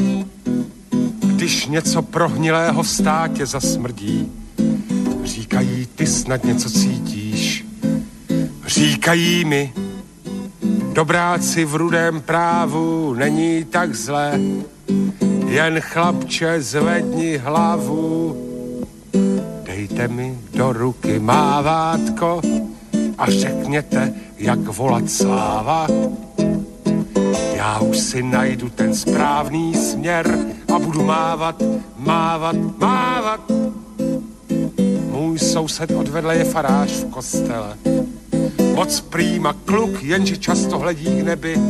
Já jak si v nebi nemám žádné přátele. A Bůh ten pro mě nikdy nebyl. Čtu jenom básně těch, kteří už zemřeli. A ten svět furt a furt se stejně točí. Já budu klidně smát se, budu veselý. Jenom mi vydloubněte oči. Říkají mi, Dobráci u koryta není tak zle, jen doba je složitá. Dejte mi do ruky mávátko a řekněte, jak volat sláva. Já už si najdu ten správný směr a budu mávat, mávat, mávat. Okresní inspektor Vlček má dům a byt. Takové nic a jak si krásně žije. Já musel sedm roků bez koupelny žít, proto ať žije anarchie. Když tátu vyhodili, máma brečela, že nedokázal převlézt vlastní kabát a to mám někde na dně duše docela. Třeste se trůny knížat a hrabat Říkají mi, dobráci za koryty není tak zle, ovšem musíte pochopiti, já zpívám. Dejte mi do ruky mávátko a řekněte, jak volat sláva. Já už si najdu ten správný směr a budu mávat, mávat, mávat, mávat, mávat, mávat, mávat. Tak eh, to byla mávátka eh, Jarka Nohovici. Na Prahu změn si povídáme s Janem Brabencem a on slíbil, že nám ještě něco málo řekne eh, k té historce setkání Jarka Nohovici a Karla Kryla ve Vídni. No, mě to dojalo teď, když jsem doslyšel tu písničku, ta, je, ta je vlastně strašně aktuální pořád, že a tehdy teda to bylo tak, že vlastně jsme měli vymyšleno, že na ten koncert se konal taky tam na tom Špitlverku, nedaleko naší galerie, v takovém dřevěném divadle, že tam teda bude svobodná Evropa, že tam teda bude nahrávací studio, že tam budou nahrávat taky celý, což se stalo. A že teda Karel Kryl tam vystoupí jako host Jar, Jarka Nohavici. A tak Jarek Nohavica pozval Karla na jeviště, Karel tam přišel, velice obřadně si vzal kytaru a nohavice zeptal, můžu odejít? On říkal, ne, zůstan tady ještě chvilku se mnou. A začal zpívat Karel Kryl začal zpívat tuhle tu nohavicovou píseň. Ten Jarek se úplně zlomil prostě dojetím na jednu stranu a prostě bylo to pro něho úžasná podsta vlastně, že teda takový Bart jako Kryl zpívá jeho písničku. Tak stáli vedle sebe. Ten nohavice byl obrovský proti tomu Krylovi, že Kryl byl takový drobný člověk. A drželi se okolo, okolo ramen a prostě nějak člověk v ten okamžik věřil, že, jo, že se to všechno změní a že to bude opravdu dobrý a že prostě lidi budou svobodní a že budou se mít rádi a že opravdu ty mávatka už nebudou zapotřebí a že prostě nebudou ty hajzlové už, ale ono se to nezměnilo, že jo, takže a na to nakonec ten kryl umřel. Já jsem byl no, v Řevnově se podívat na jeho hrobě, no a takový trošku je tam zastrčený, ale ale no, Měl jsem ho moc rád, to, to Karla. I toho Nohavicu mám rád, samozřejmě. No a je pravda, že ti, eh, co zautočili dost eh, ošklivě na Jarka Nohavicu, tak vzali do ruky mávátko. No, a mají ho pořád v té ruce. A mají ho pořád, tak. Eh, a můžou se tvářit, jak chtějí, antikomunisticky a antirežimně a, a spravedlivě, že tady jaksi, jakýsi soud jak si e, vedou a budou těmi, jsou těmi rozhodujícími arbitry, ale samozřejmě tím se zachovali e, stejně jako ti, které kritizovali před listopadem. To ono to bylo vždycky tak stejný, že ty, to, co byli opravdu komunisti a byli takový ty udávači, protože to bavilo, že jo, tak ty jsou dneska velký antikomunisti. Ty, co byli za první republiky velice pro, proti rakouský, tak ty, ty dřív se zpívali s nadšením teda rakouskou hymnou, že jo. A potom pomlouvali Masaryka, že jo, tak potom teda zase, no to, to je pořád, je to pořád dokola, je to pořád stejná, stejný, stejný systém. Ale ono to je vlastně, je to trošku, to trošku, a bohužel je to trošku hodně lidský. Já jsem Ale, se tady při... Ano člověk by to neměl brát jako, jako schovývavost. Neměl by se k tomu takhle, neměl by prostě to jako odpouštět zase na druhou stranu tak moc. No. Určitě, ale čára mezi lidmi je klikatá a měli bychom také mm, takto, jak se složitě umět posoudit eh, všechny ty viny, eh, klady, zápory. A on Není ten, to tak jednoduché. On, ten, on, on ten, ten život, který žijeme, tak má sám v sobě prostě Eh, negace a pozitiva a to jsou třeba mnohdy negace, za které nemůžeme, to jsou naše choroby nebo prostě ná, ná, náhodné smutky, tragédie, neštěstí, že? A, a zase i to, jak vypadáme a tak dále a tak dále. Takže prostě to v podstatě ten život sám o sobě je složitý strašně. A každý no, a je, sobě... A je zrovna tak, ano, je zrovna tak spousta lidí, dobro a zlo, že jo, samozřejmě, každý to má. Je spousta lidí, kteří vlastně i v tom bývalém režimu třeba byli na nějakých pozicích a udělali řadu dobrých věcí, takže to také nesmíme zapomínat, že opravdu je to velmi komplikované a e, toto jednoduché dělení nakonec e, vede samozřejmě ke zmaru. Ano, ono to je těžký, že? protože nikdo z nás nemá napsáno na čele, jsem slušný, jsem hodný člověk, že umím pozdravit a umím podat ruku a ne, nedokážu bodnout. To, každý, naopak, eh, nikdo z nás to neví a to, trvá to mnohdy dlouho, než člověk pozná toho druhý do té míry, aby teda mohl říct kamaráde. No ale s tím prostě ten život takhle je nastavený a takhle se, takhle se musí brát a všechno to zjednodušování a všechno to zahazování a rozhodování, eh, vyhošťování, a já nevím, co všechno, pomlouvání, vymýšlení si všech možných nesmyslných kauz, to mně připadá to nejpodlejší, co teda může být. A to by si ty lidi mohli odpustit. No, tak. tak vy o tom zázraku kamarádství píšete ve svých povídkách, ale než se k tomu ještě dostaneme, tak já jsem se tady našel od Martiny Fialkový, která o vás moc hezky píše, že správný výtvarník má být trochu zarostlý vousem a má mít ateliér někde pod oblaky, nejlépe vysoko v podkroví starobylého domu. Má hýřit bujnou fantazí a obyčejné smrtelníky přitahovat magnetem své osobnosti. To všechno splňuje Jan Brabenec, výtvarník z Prahy a Vídně, takřka doslova. Tak, Já budu eh, se ty paní Fialkový zavolat a poděkovat, ty to si vůbec nepamatuju, co Nádhera. A potom ještě všemi mnohostrannými aktivitami, nejen výtvarnými, ale i divadelními a literárními a také organizací společných česko-rakouských projektů se snaží spojovat obě kultury a města. Z pražského ateliéru na uhelném trhu v nejvyšším patře domu s bohatou minulostí vytvořil magický prostor pro setkávání s uměním i přátelské klábosení. Prošla jim už celá plejáda osobností. Tak, to je v kostce mm, to obrovské množství aktivit, které máte ve svém životopise a mně se to velmi líbilo, protože si myslím, že tak, jak vás z dálky znám, tak se mi to zdalo vypovídající. No jo, no tak člověk já jsem, víte, já jsem se rozhodl, že tady prostě v Čechách nebudu mít televizi a tím pádem vlastně člověk má tu televizi, protože není schopen bavit sám sebe.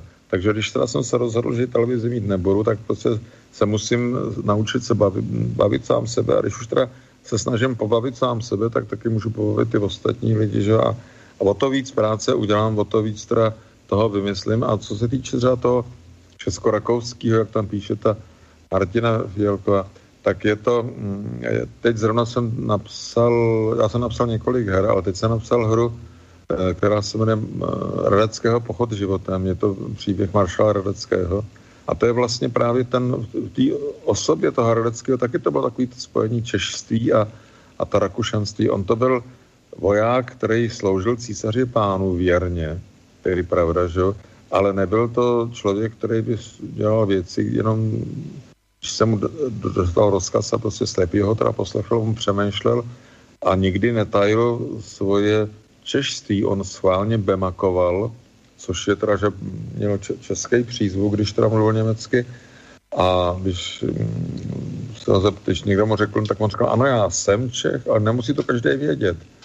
Ale prostě byl to, byl to opravdu velký, velký, nejen teda velký voják a velký státník a velký diplomat a prostě vlastně český vojevůdce, který, eh, teda vojevůdce českého původu, rakouský vojevůdce, kterého si váží Rakušani daleko více, než bychom si ho měli vážit my.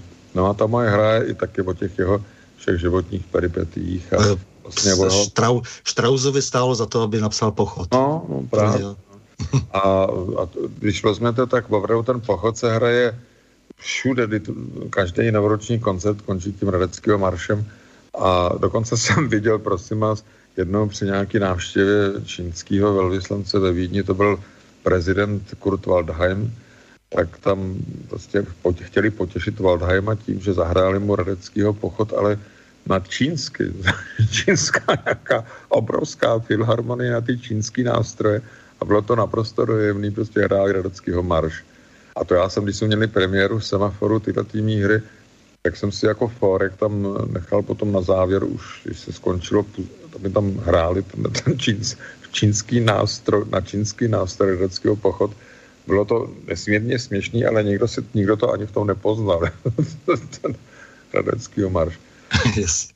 Ne, tak samozřejmě máte naprostou pravdu, že nemůžeme vylučovat uh, své, své hrdiny a osobnosti, které žily uh, v, jaksi třeba v rámci rakousko-uherského impéria, lidi, kteří, nebo v rakouského impéria tehdy, eh, co se radeckého týká ještě, tak uh, samozřejmě tady byla spousta skvělých a významných lidí a my vždycky ty etapy vynecháváme, chceme to vždycky srovnat nějak černobíle, to je špatně.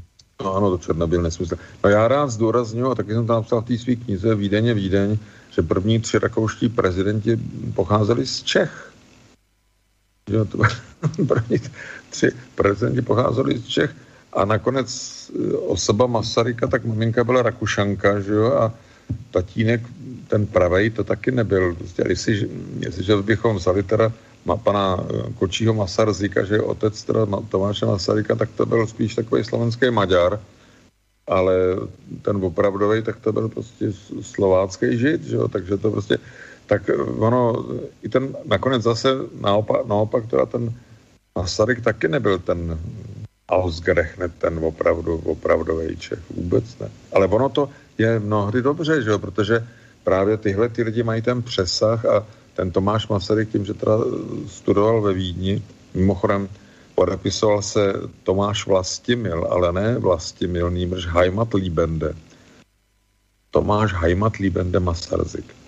No, takže...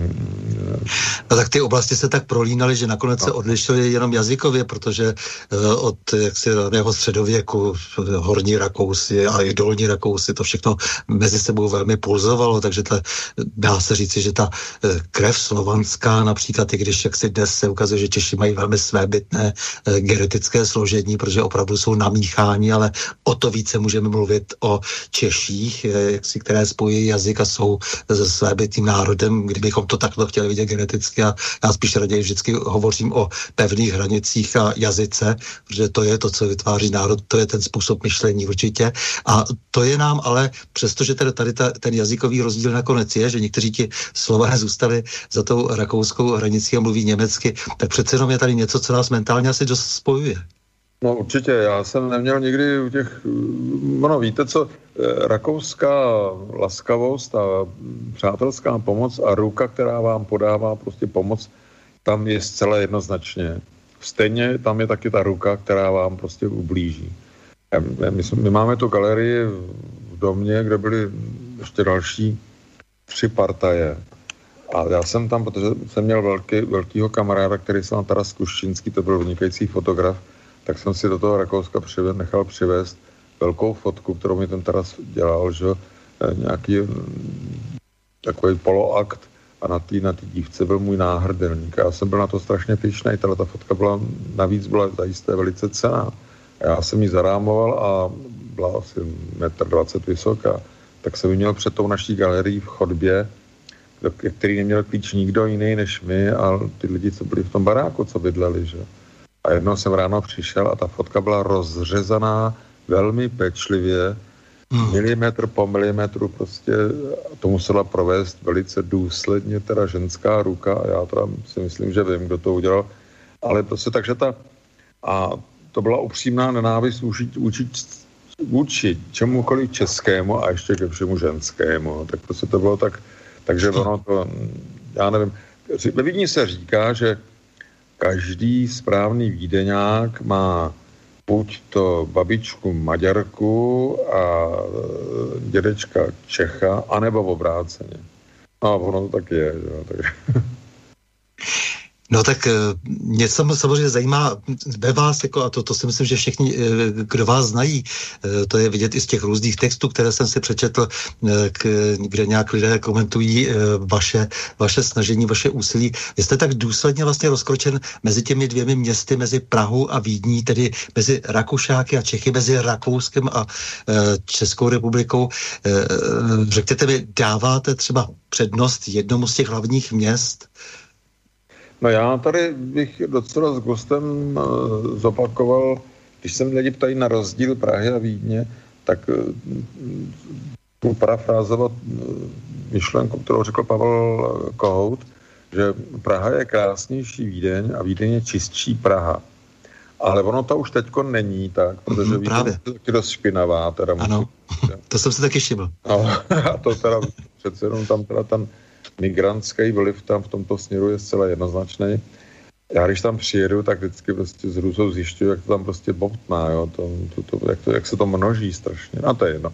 No, a, ale Praha je, Praha, je krás, Praha je krásnější a e, podle mého názoru než Vídeň. A Praha navíc měla obrovský štěstí v tom, že nebyla tak bohatá v době teda toho rakouského soustátí, kde vla, a že vlastně víc teda těch peněz šlo do té Vídně, kde teda se budovalo a, a přestavělo a stavělo a stavělo. Když to tady v Praze se tolik nebouralo a tak proto tady máme takový nádherný náměstí, jako je staroměstský náměstí, kde člověk prostě na jednom place vidí několik teda architektonických slohů a že tady jsou místa, které nám celý svět závidí, že? takže to je, když si prohlásila eh, Marie Terezie, že máme v té Praze nějaký zámeček, který bychom měli trošičku přestavět. No tak ho přestavila do této podoby, ale už nikdo si neříká, že to je prostě, teď tady je tolik stop toho rakou, rakouského komuštu, nebo respektive té rakouské architektury, tolik, tolik jako opravdu finančních prostředků jsem taky šlo, že jo, do toho, do toho česká, český města, ale ono, ten rakouský, nebo ten, to se nedá říct rakouský, ale ten styl té monarchie je, je cítit, i když třeba člověk jde do Dubrovníka dolů, že, tak po té cestě dolů, tak i zářeb, kdy to jsou všechno prostě tam je vidět, že tam teda ta stopa toho ehm, ne Rakušana, ale toho občana toho velkého, velkého soustátí byla, takže to je důležité. No. Měl by člověk, neměl by člověk rozlišovat Rakousko a Česko. Když jsem četl takovou zajímavou myšlenku, že když byli německý, když, když ne, ještě neexistovalo velké Německo, nějaká říše, že byly tak knížectví německý, tak to bylo děsně prospěšný pro ty Němce, protože tam bylo spousta uh, travejích, zajímavých lidí, kteří se snažili v rámci teda toho svýho prostoru trumfnout ty lidi z toho druhého knížectví a že, tam byl, že to byl obrovský boom eh, nápadů a modernizace těch zemí a tak dále, a tak dále, ale to bylo v tom mocnářství taky, že tam ty Češi se snažili trumfnout ty Rakušany, ty teda Česká republika nebo České, Čes, České království, to bylo průmyslově daleko nejdál z celého mocnářství, že? A, ale i ty Maďaři, no, každý, se, každý ten národ se snažil trumfnout ten druhý národ ne ve zlým, ale v dobrým. A to bylo na tomto hezký, to bylo to dobře, že A v tom... Mně se líbí, jak vy důsledně bydlíte v obou městech. Jak, já nevím, jak to děláte, nebo jestli někde bydlíte víc, eh, ale zdá se mi, že to máte opravdu takhle, takhle že jste rozkročen, ale přece jenom tu, tu Prahu asi víc preferujete už teď. Víte, co ten, eh, mě tady, tady pohltil ten prostor eh, toho ateliéru, tady jako Můžu teda toho udělat, já jsem dřív teda, ta galerie byla zároveň galerie a dílna, jo, takže tam se dalo dělat taky hodně věcí, ale teďko teda větší, větší část eh, věcí můžu dělat tady. A navíc si myslím takovou jednoduchou věc, se kterou jistě se mnou budete souhlasit a si pravděpodobně myslí spousta lidí, že vlastně člověk stejně vlastně jako chce žít, jako, se, jako kdysi žili ty jeho předci na té vesnici, tam byla ta náves, kde se scházeli.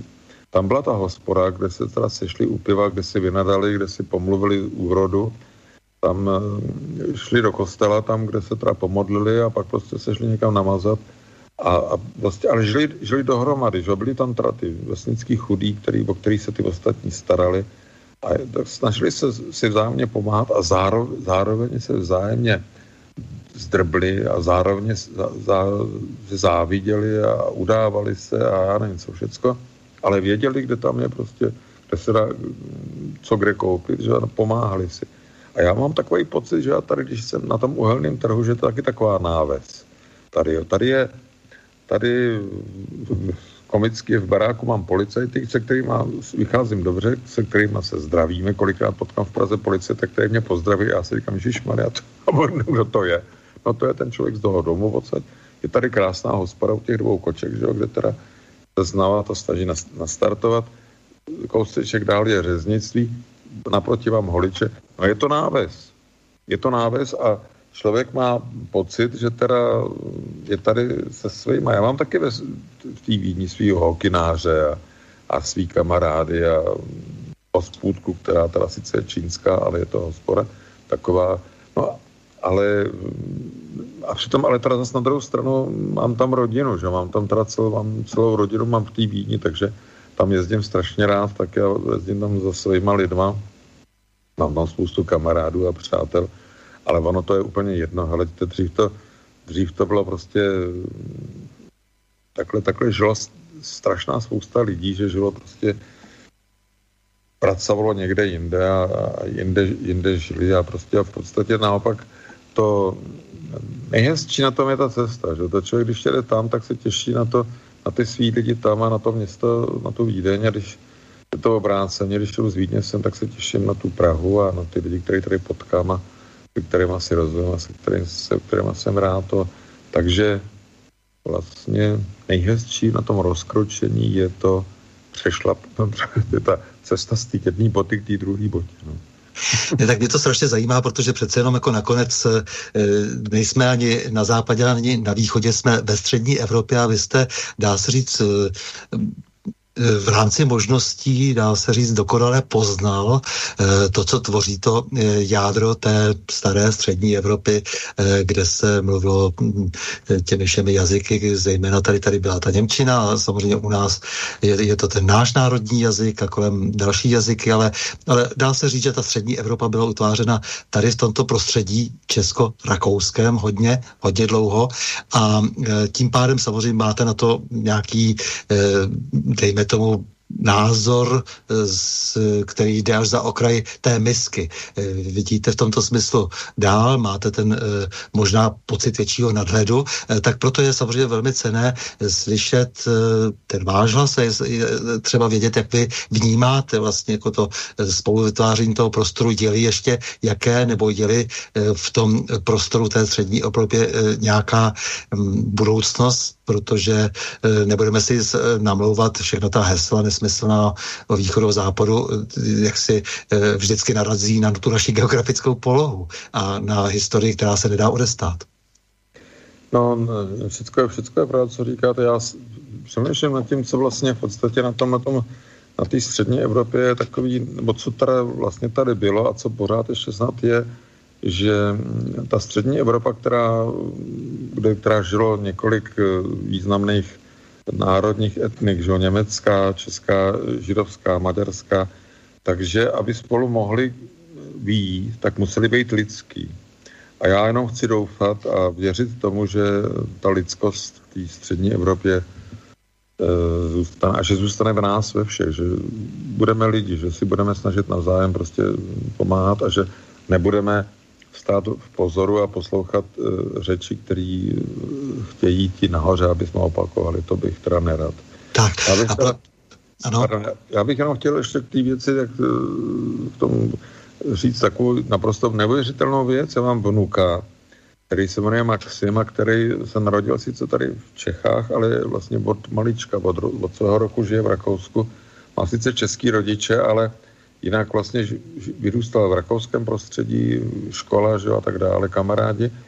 A já jsem úžasl nad tím, že on, eh, z něho se stal neuvěřitelný český vlastenec. A nechodil do české školy. Jeho, jeho bytě, který si teď pořídil, tak tam visí československá vlajka a pak tam visí relief Tomáše Masaryka, který si přál vodem, zavomněl tady v ateliéru, tak si ho přál, tak jsem mu ho dal.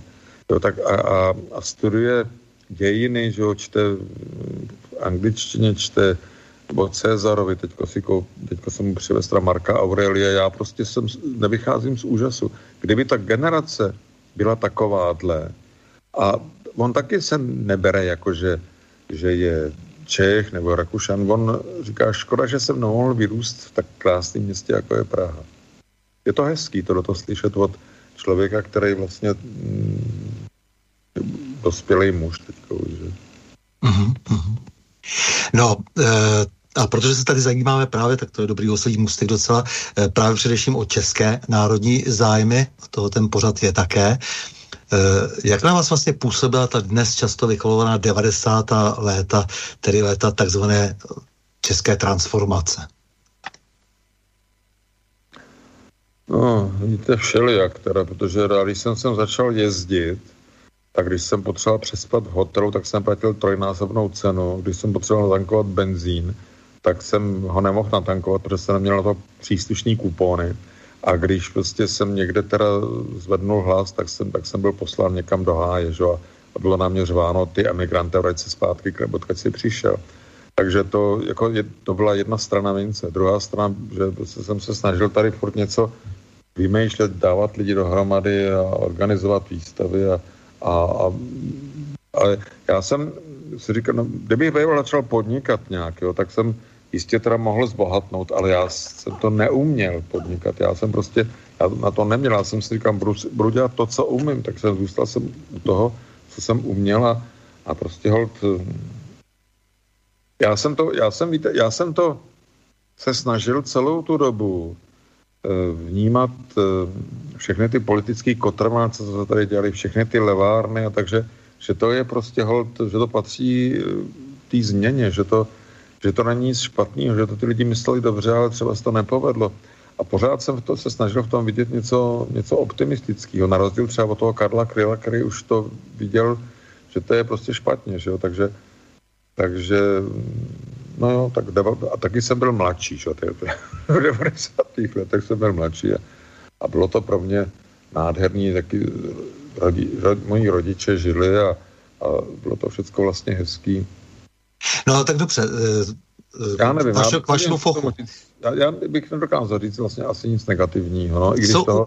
Dobře, co umění kultura? Podařilo se dobře využít svobodný prostor? Nedošlo spíše k jakému si naředění, jestli nepřinesla komercionalizace prázdnotu, která se eh, těmi socialisticky dotovanými neumělci zaplňuje, eh, zaplňuje vlastně ten prostor banalitou, extravagantními výkřiky bez smyslu, nějakým neumětelstvím, trapností nebo neprofesionalitou třeba.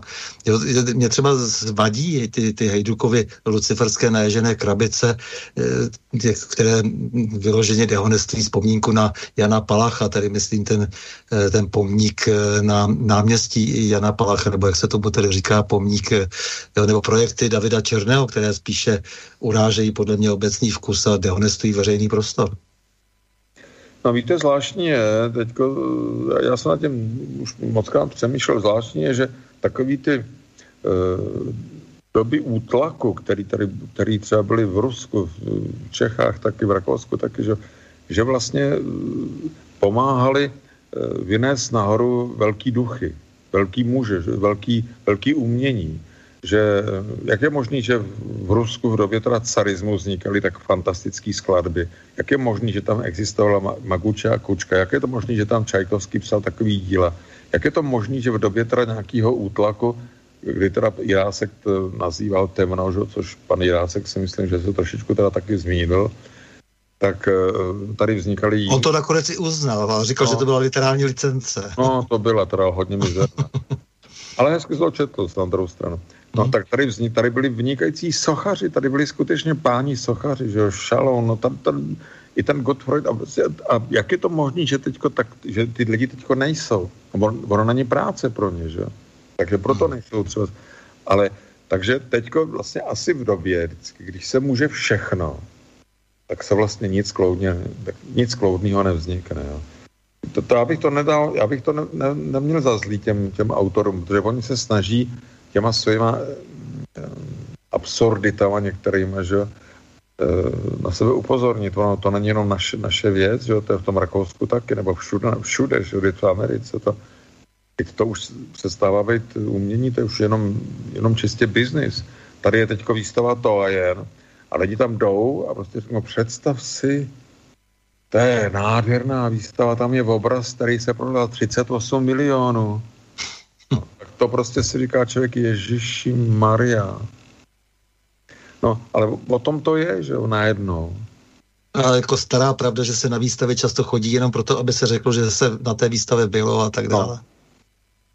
Přitom tady ta ženská, ta Tojan vlastně se hledala, ta, to byla složitá, složitý příběh, že a nakonec v těch jejich dílech to je vidět, ale prostě tam nej, ale, ale řeknu vám, ještě, abych to odlehčil trošku, byl jsem ve Vídni, a to už hodně dávno na výstavě jistého Friedensreicha Hundertwassera. To byl člověk, který se taky shodou okolností narodil v Čechách, stejně jako Gustav Klimt. Jo. To je taky taková zajímavostka tak eh, eh, tenhle ten Honda 2 se nakonec ve Vídni prosadil taky takovou nějakou extravaganci, že měl dostat cenu města Vídně nějakou významnou, tak on si, protože byl zastáncem takového toho zeleného hnutí, tak on si pro tu cenu na radnici došel na hej.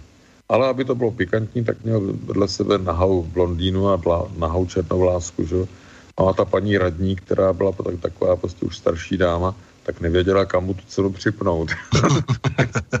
to bylo velice, ale musel to být nesmírně zajímavý člověk. Jeho dílo o tom svědčí. Byl jsem na jeho výstavě v Secesionu, v nádherné budově, kterou mimochodem taky navrhoval muž, který se narodil v Čechách, v Opavě, Karl Maria Olbrich, tak tam byl taky vystavený suchý záchod, na který ta, ten vlastně chodil. Největší množství lidí stálo okolo toho hajzlu. Ne, vy jste nádherný příklad vlastně té prorostlosti eh, české a eh, rakouské kultury. vy to vlastně, vy jste ten svorník dnes. No jo, no, tak.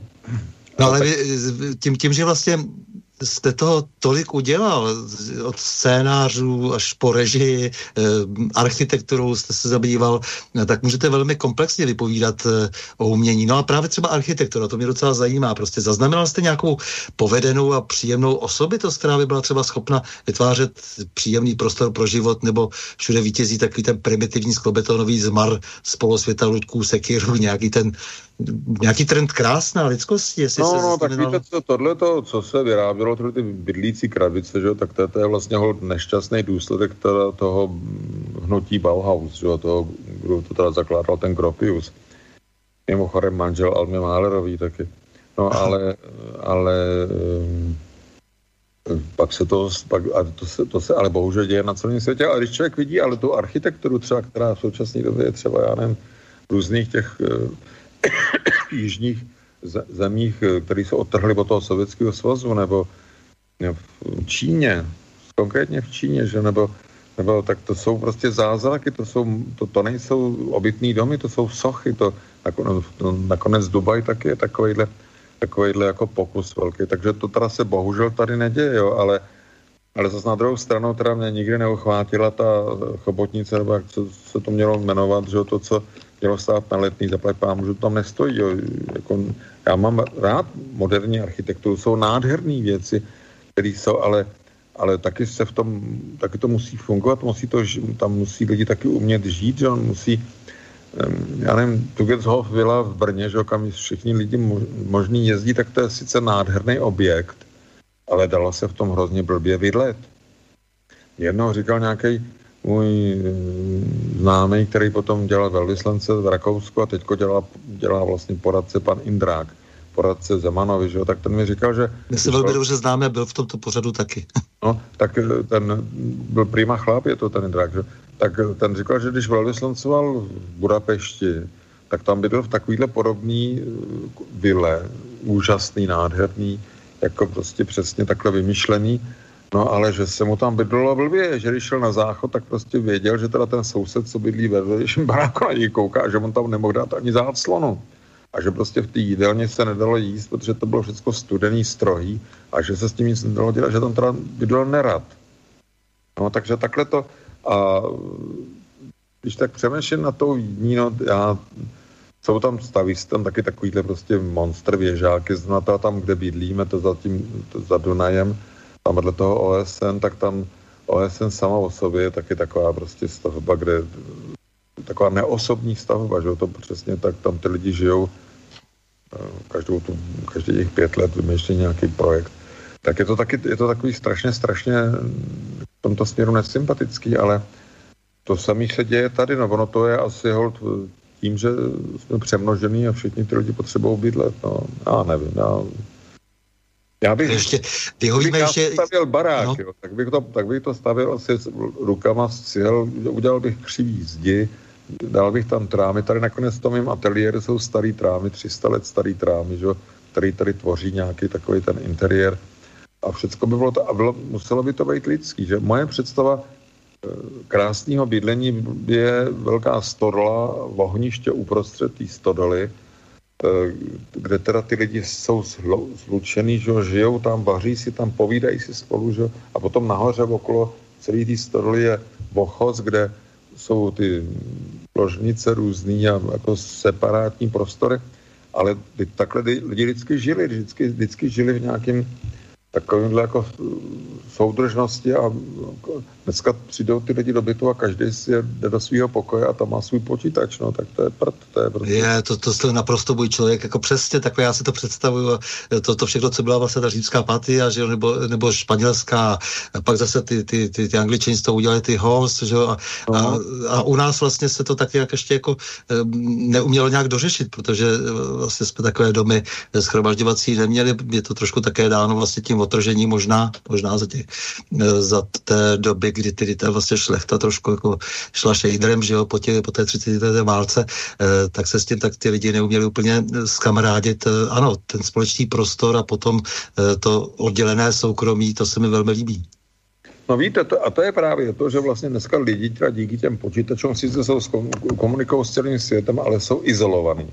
A ta izolovanost toho člověka je úplně ideální materie nebo ideální prostor pro ty lidi, kteří je chtějí manipulovat a taky, že manipulují, neustále nás někdo manipuluje, že Protože kdybychom žili pohromadě v nějakém takovýmhle prostě tak, společenství, tak prostě ty, to, tam ty lidi se domluvili, že to tak není a, a vzájemně by se pomáhali. Tady se říkalo, že vlastně, když chceš řemeslníka, tak, si, tak běž do hospody, tam ho potkáš nějakýho, že vždycky si tam něco domluvíš.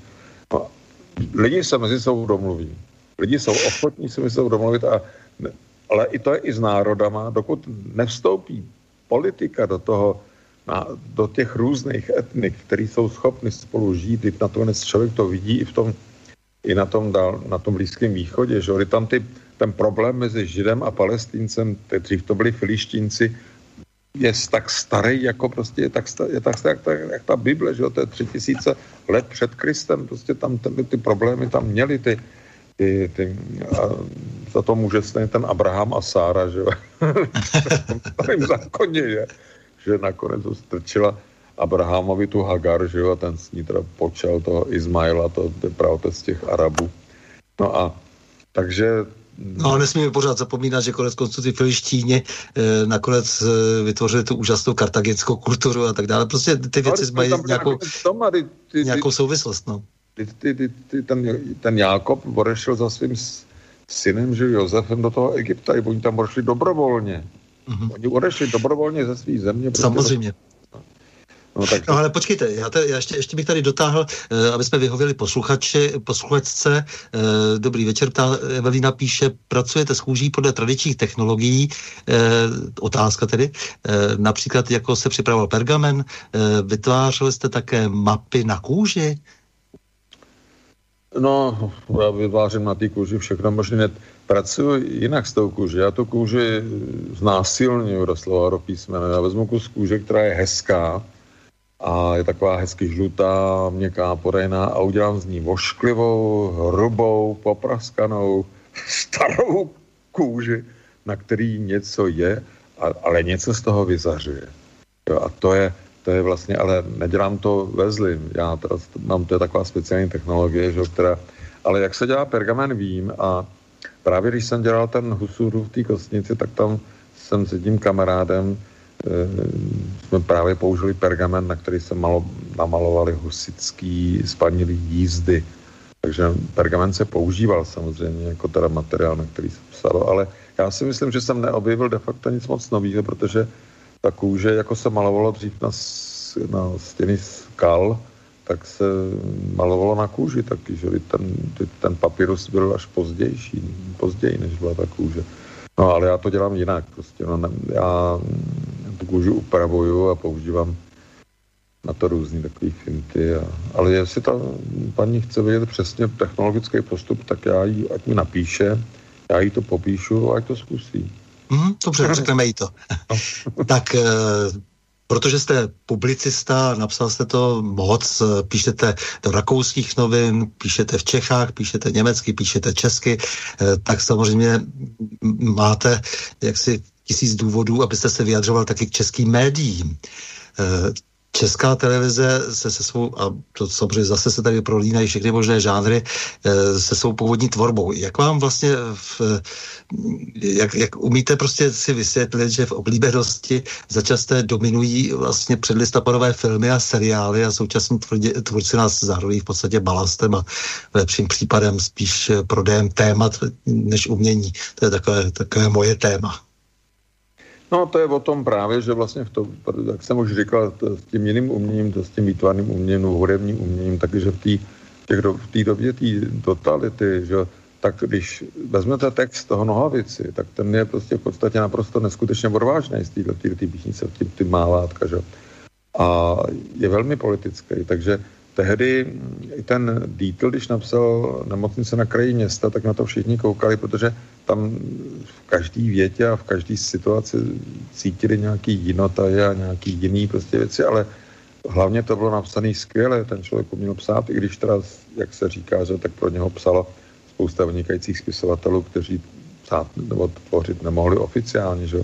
ale on nenapsal jenom tohle, že on napsal hru, která se jmenovala Nehoda, ta se hrála kdysi, Karlových Varech a to bylo taky pro mě absolutní šok a překvapení. No, eh, no jo, tak já, já, já jak, jsem, jak jsem říkal, já teda tu televizi nemám a eh, když teda sleduju ty zprávy, tak poslouchám rádio klasika a tam teda taky jsou zprávy, ale tam naštěstí ty zprávy jsou takový jako trošku klasičtější, řekl bych. Nelíbí se mi to. No, no, spravodajství a publicistika je vlastně co jiného, že jo? Jasně, jako, jasně, pardon, to... já, jsem, já, jsem, já jsem odbočil trošku. No, no, no. Ne, ne, ne, já, já nevím, no tak je to, tam v té době točili, tak jako opravdu ty věci dělali skvělí komštíři a dělali to, dělali to, protože to po sobě něco chtěli nechat. Ten lidský život má smysl nejenom proto, že prostě po sobě nechá, necháme nějaký tu, nějaký, nějakou tu spermii, která se potom stane člověkem, ale, ale že teda taky něco vytvoříme. A já a ti tvůrci, kteří tvořili teda v té době prostě toho útlaku, tak to taky si třeba kolikrát říkali, tak třeba to je poslední dílo, co teda mě nechají udělat.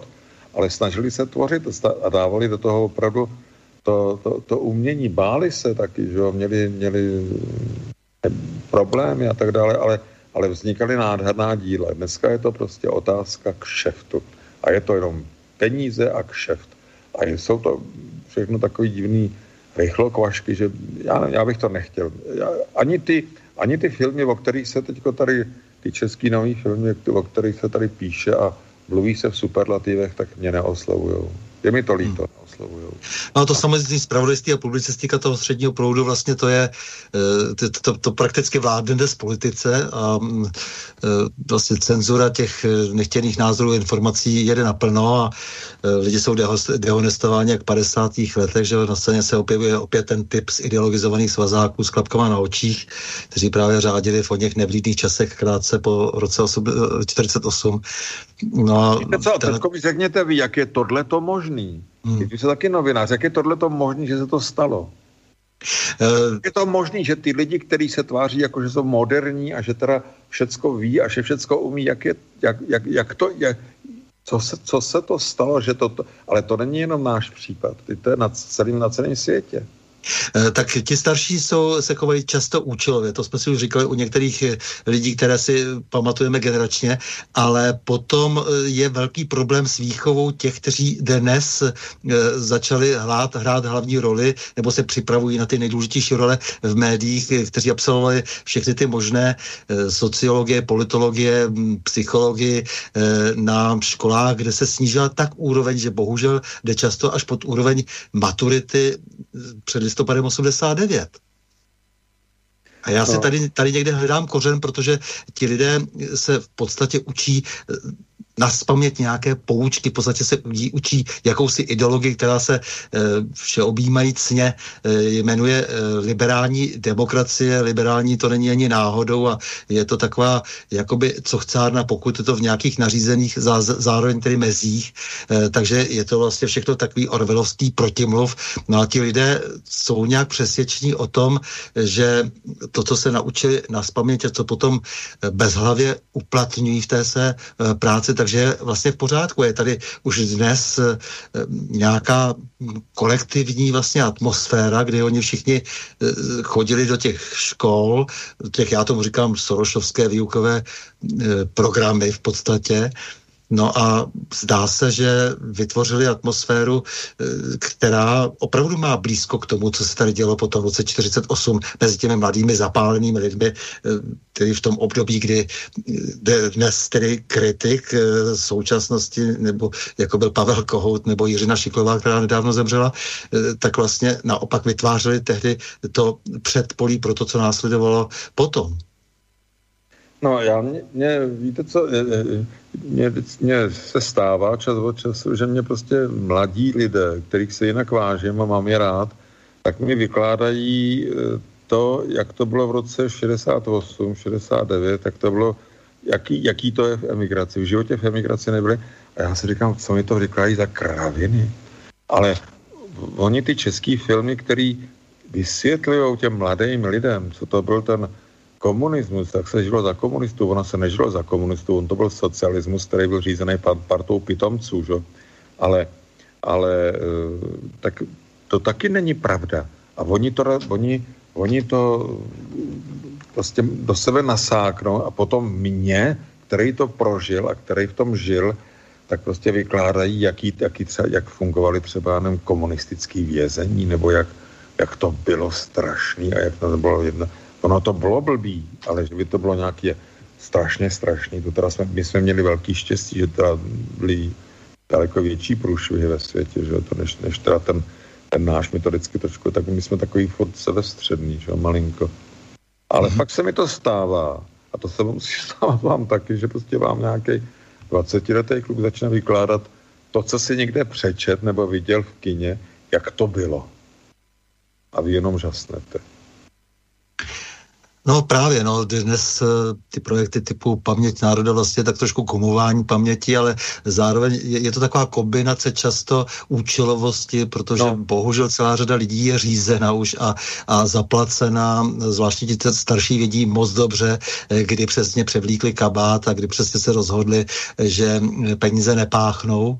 A eh, ten problém je, že potom za nimi jdou ty kohorty mladých lidí, kteří také nemají často žádné uplatnění není, protože dnes vychrli vysoké školy, nebo které si na ty vysoké školy hrajou, často eh, vychrli tisíce lidí, kteří nemají v podstatě žádné jiné uplatnění, než se eh, chytit eh, nějakého papouškování a opakování nějakých banalit, nějakých frází naučených. A ti bohužel vytvářejí potom tu masu, která sama sebe ubezpečuje eh, dnes v té takzvané pražské kavárně, což je ovšem dehonestace toho kdysi ušlechtilého pojmu, no. Eh, co to znamená ta kavárna, eh, tak ti potom sami sebe přesvědčují, že mají pravdu a pak vidíte, jak si ty stoufalé případy, kdy vám tady, já nevím, co paní Geislerová vysvětluje, že jsou všichni staří lidé nevzdělaní, pak si říkáte, no tak jako proč to říká osoba, která nemá maturitu, nebo a tak dále, že že nemůžou volit, nebo vám to říká paní Somerová, která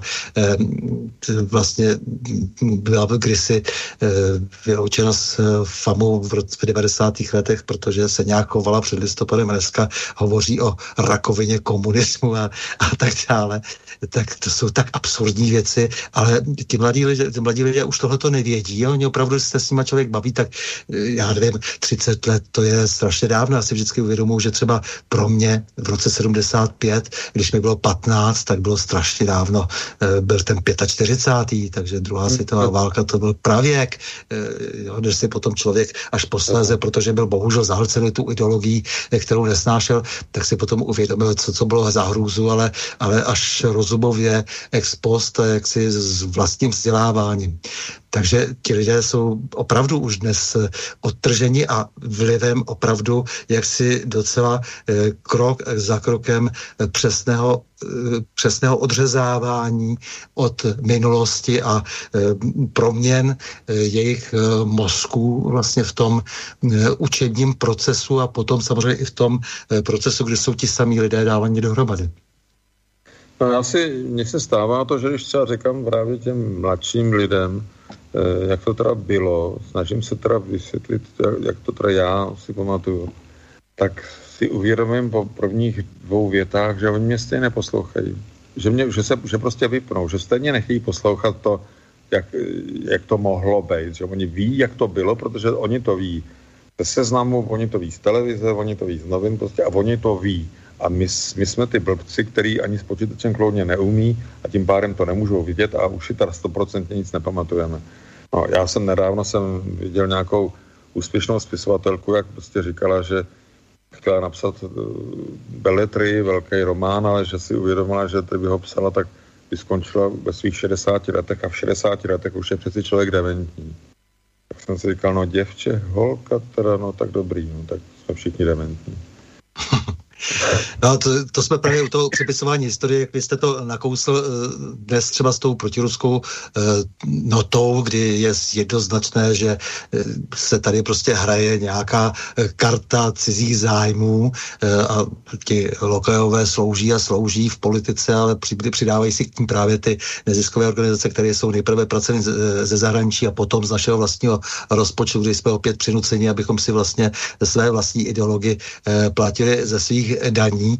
Eh, takže když důsledně ty placení aktivisté dnes rozehrávají třeba na výročí osvobození od německého nacismu proti ruskou e, notu vlastně a snaží se spochybnit roli rudé armády třeba při osvobozování země. A na druhou stranu přestávají akcentovat Mnichov a obsazení našeho území hitlerovci a naopak vyzdvihují utrpení Němců při odsunu, no tak to je, nebo Liechtenstein e, začínají podporovat Liechtensteina jak si v tom, aby si jak si vzal zpátky e, majetky, nebo aby se vrátily majetky sudeckým Němcům, aniž by se vůbec požádalo o reparace za druhou světovou válku, tak je vidět, že opět, jak si se jenom to kivadlo přehlouplo na, na druhou stranu a zase se plní, plní a plní. Prostě ti, kteří předtím eh, sloužili Sovětskému svazu a Moskvy do roztrhání těla, tak teď zase Washingtonu a případně Bruselu, eh, tak jo, to, to je situace, s kterou se teď vyrovnáváme, že opět řada lidí, kteří jsou starší, tak to cítí, že se tak musí chovat, eh, podvědomě vědí, nebo vědí to velmi iracionálně, co jim to přinese, že jak si to je nějaká cesta k pohodlnému životu, no a ti mladí už žijí v zajetí těch hesel. No jo, no, tak halt měl ten Goebbels pravdu, no, ale ono to nevymyslel Goebbels, to že prostě lež bude vždycky vítězit, no, je to tak. No Lež, konspirace, to vždycky patří, patří k politice a proto nám eh, právě ti, kteří se, kteří se to dotýkají, vyčítají, že konspirujeme, když vyprávíme o konspiracích. Protože přece politika se dělá vždycky konspirativně.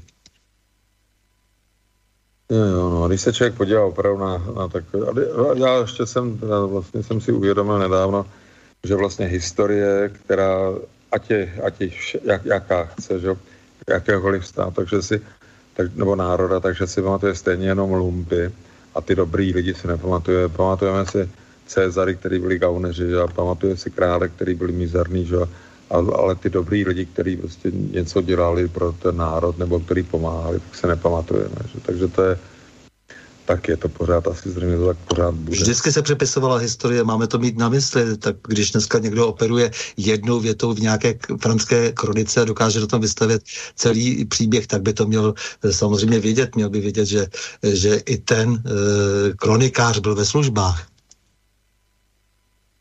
Tak je tady ještě otázka, to budeme asi končit. E, vím, že moja otázka nemá nic společné s dnešnou témou, ale kedy bude Vlková listární, tak to už eh, opravdu s námi nemá nic společného. Tak, e, to potom zodpoví určitě e, pan šéf-redaktor.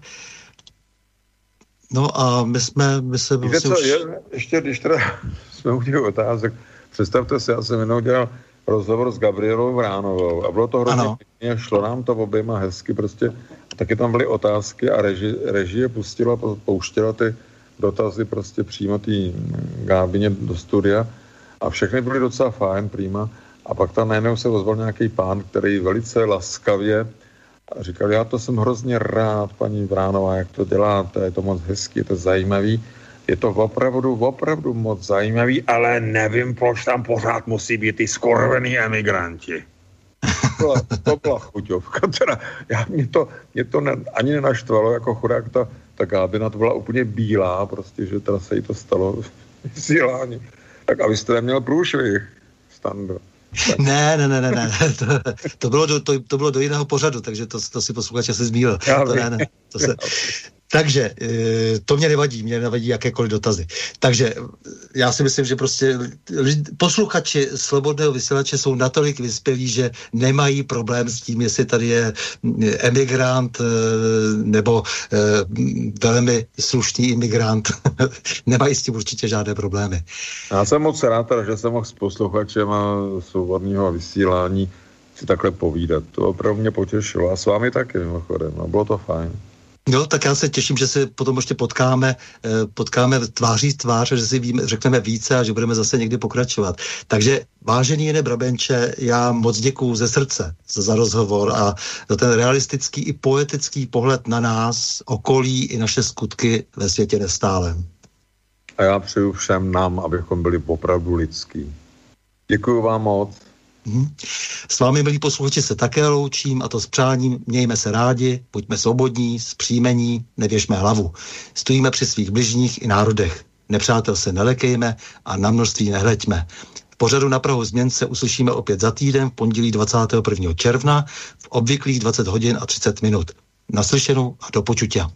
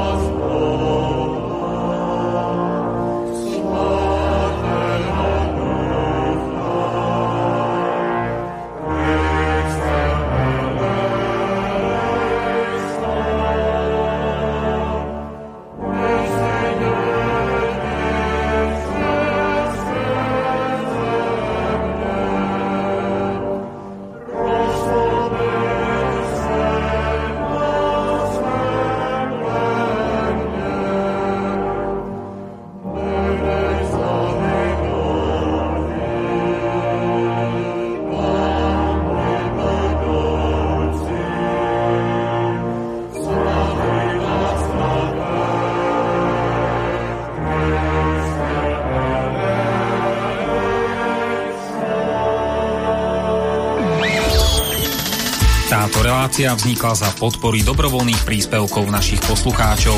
I ty sa k ním môžeš pridať. Viac informácií nájdeš na www.slobodnyvysielac.sk Ďakujeme.